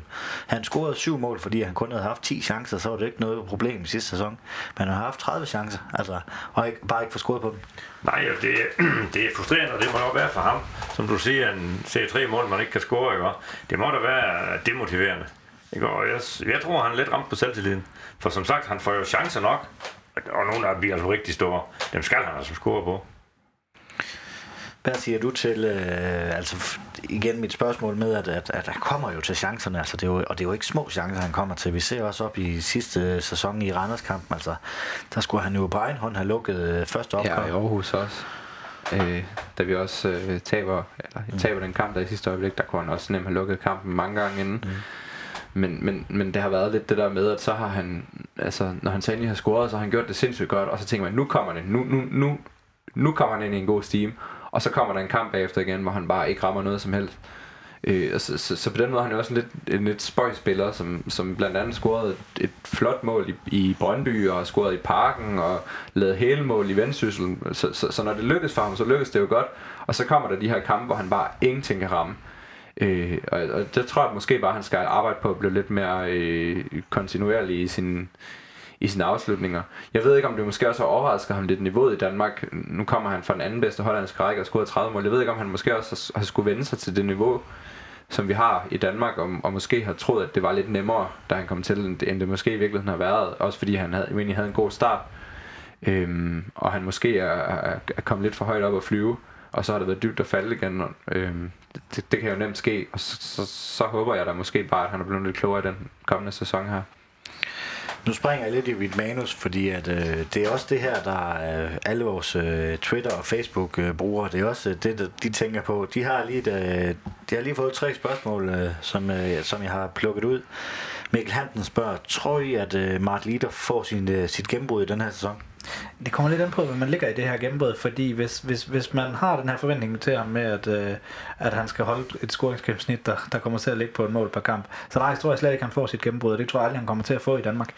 Øhm, men hvis man, hvis man sætter forventningen ned til at være noget, og kigge på det her, der har den her anden rolle i Danmark, end, end han havde i, i, i Holland, og måske kigger mere på, at der skal nogle assist og noget, noget link-up play, og at det også er et succeskriterie øh, for en som, som, som Mart Leader, at måske øh, kombineret med det her, og det med Lasse siger for, at så, så kan en sæson med, med, med, så længe han når op på tocifret, være ganske udmærket.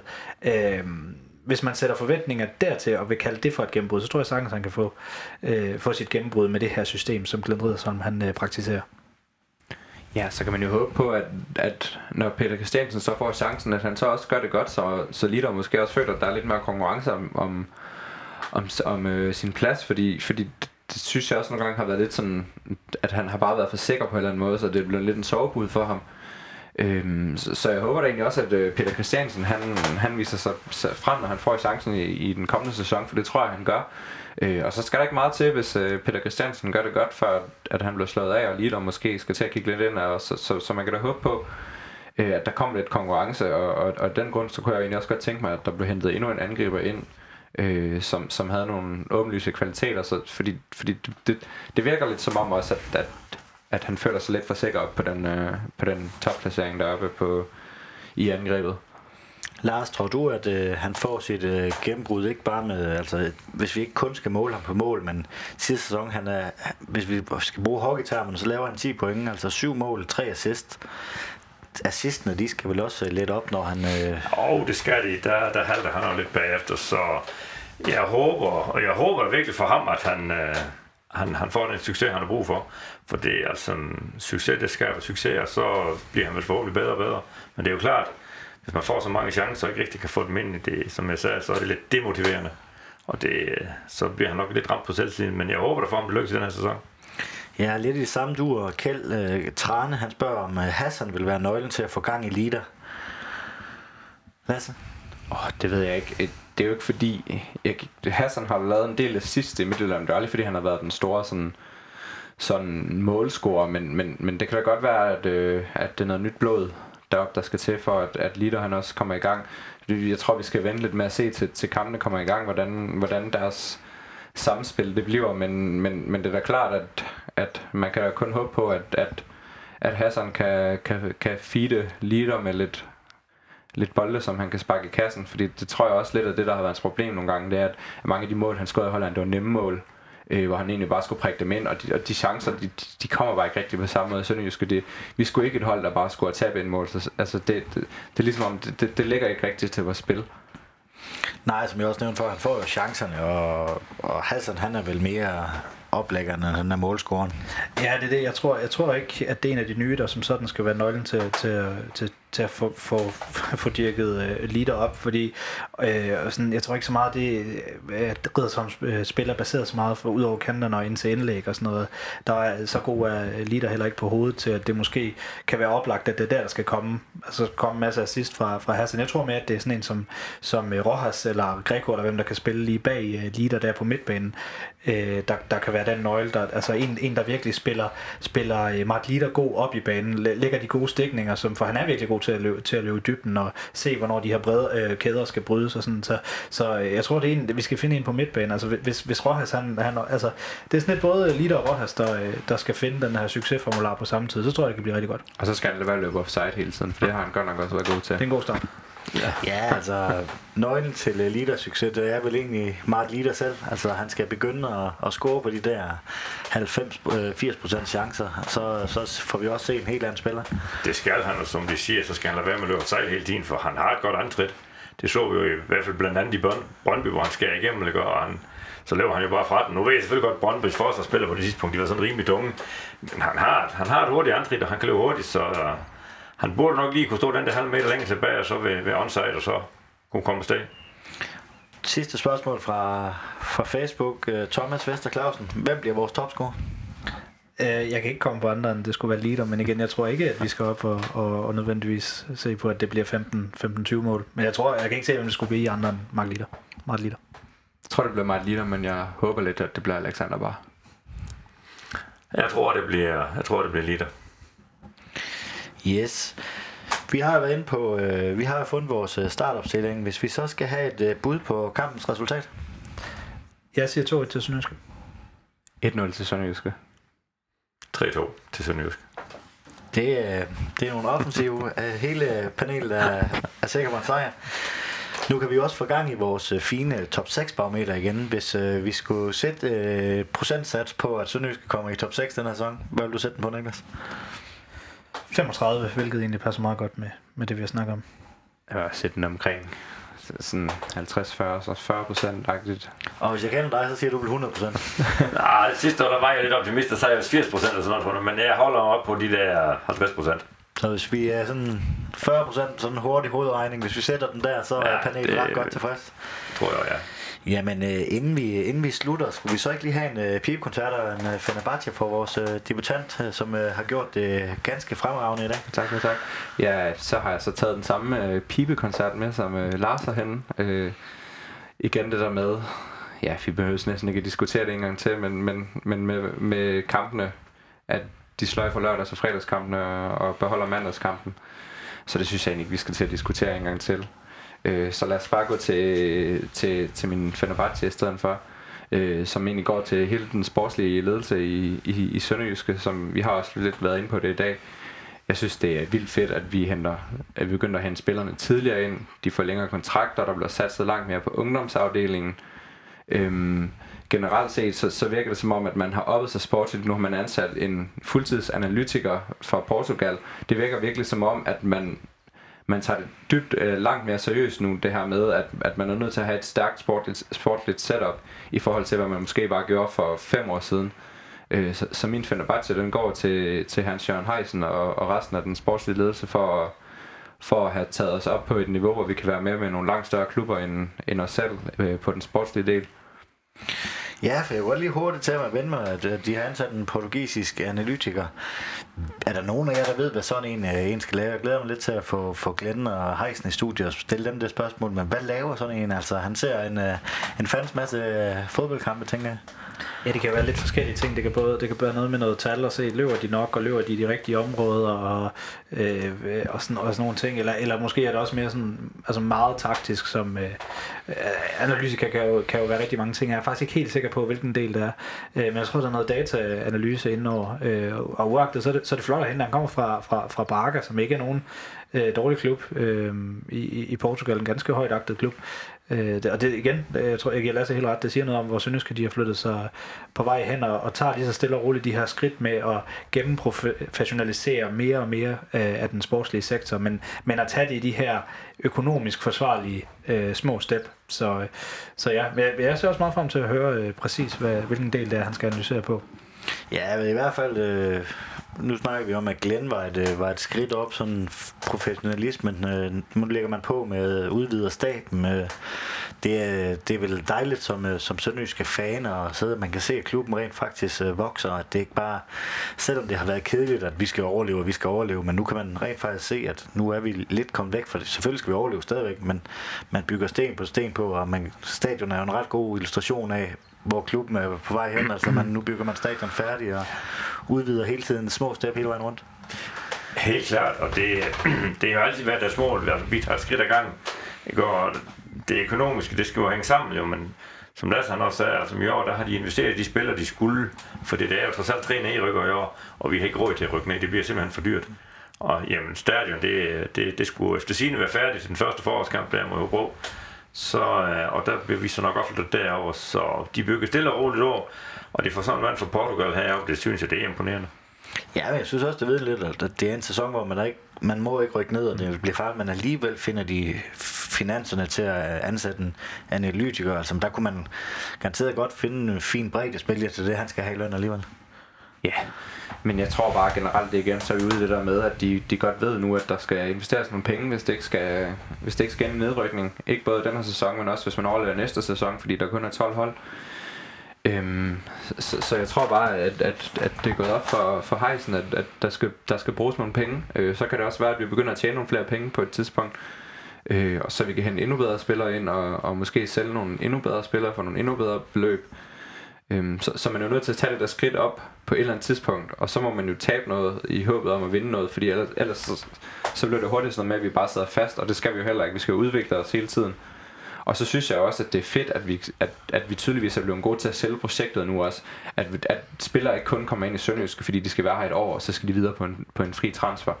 At de rent faktisk tror på projektet og, og, og, og vælger at skrive lange kontrakter og, og tror på, at det ikke bare ender i en nedrykning, men at der rent faktisk er et eller andet at hente i Sønderjyske.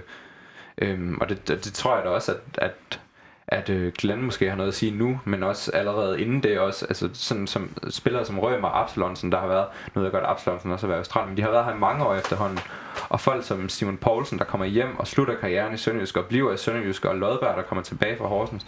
Altså det er ligesom om, at de, de bliver gode til at sælge hele Sønderjyske projektet som et sted, man godt gider at være, og ikke bare sådan en mellemstation, øh, som man skal hurtigt videre fra igen.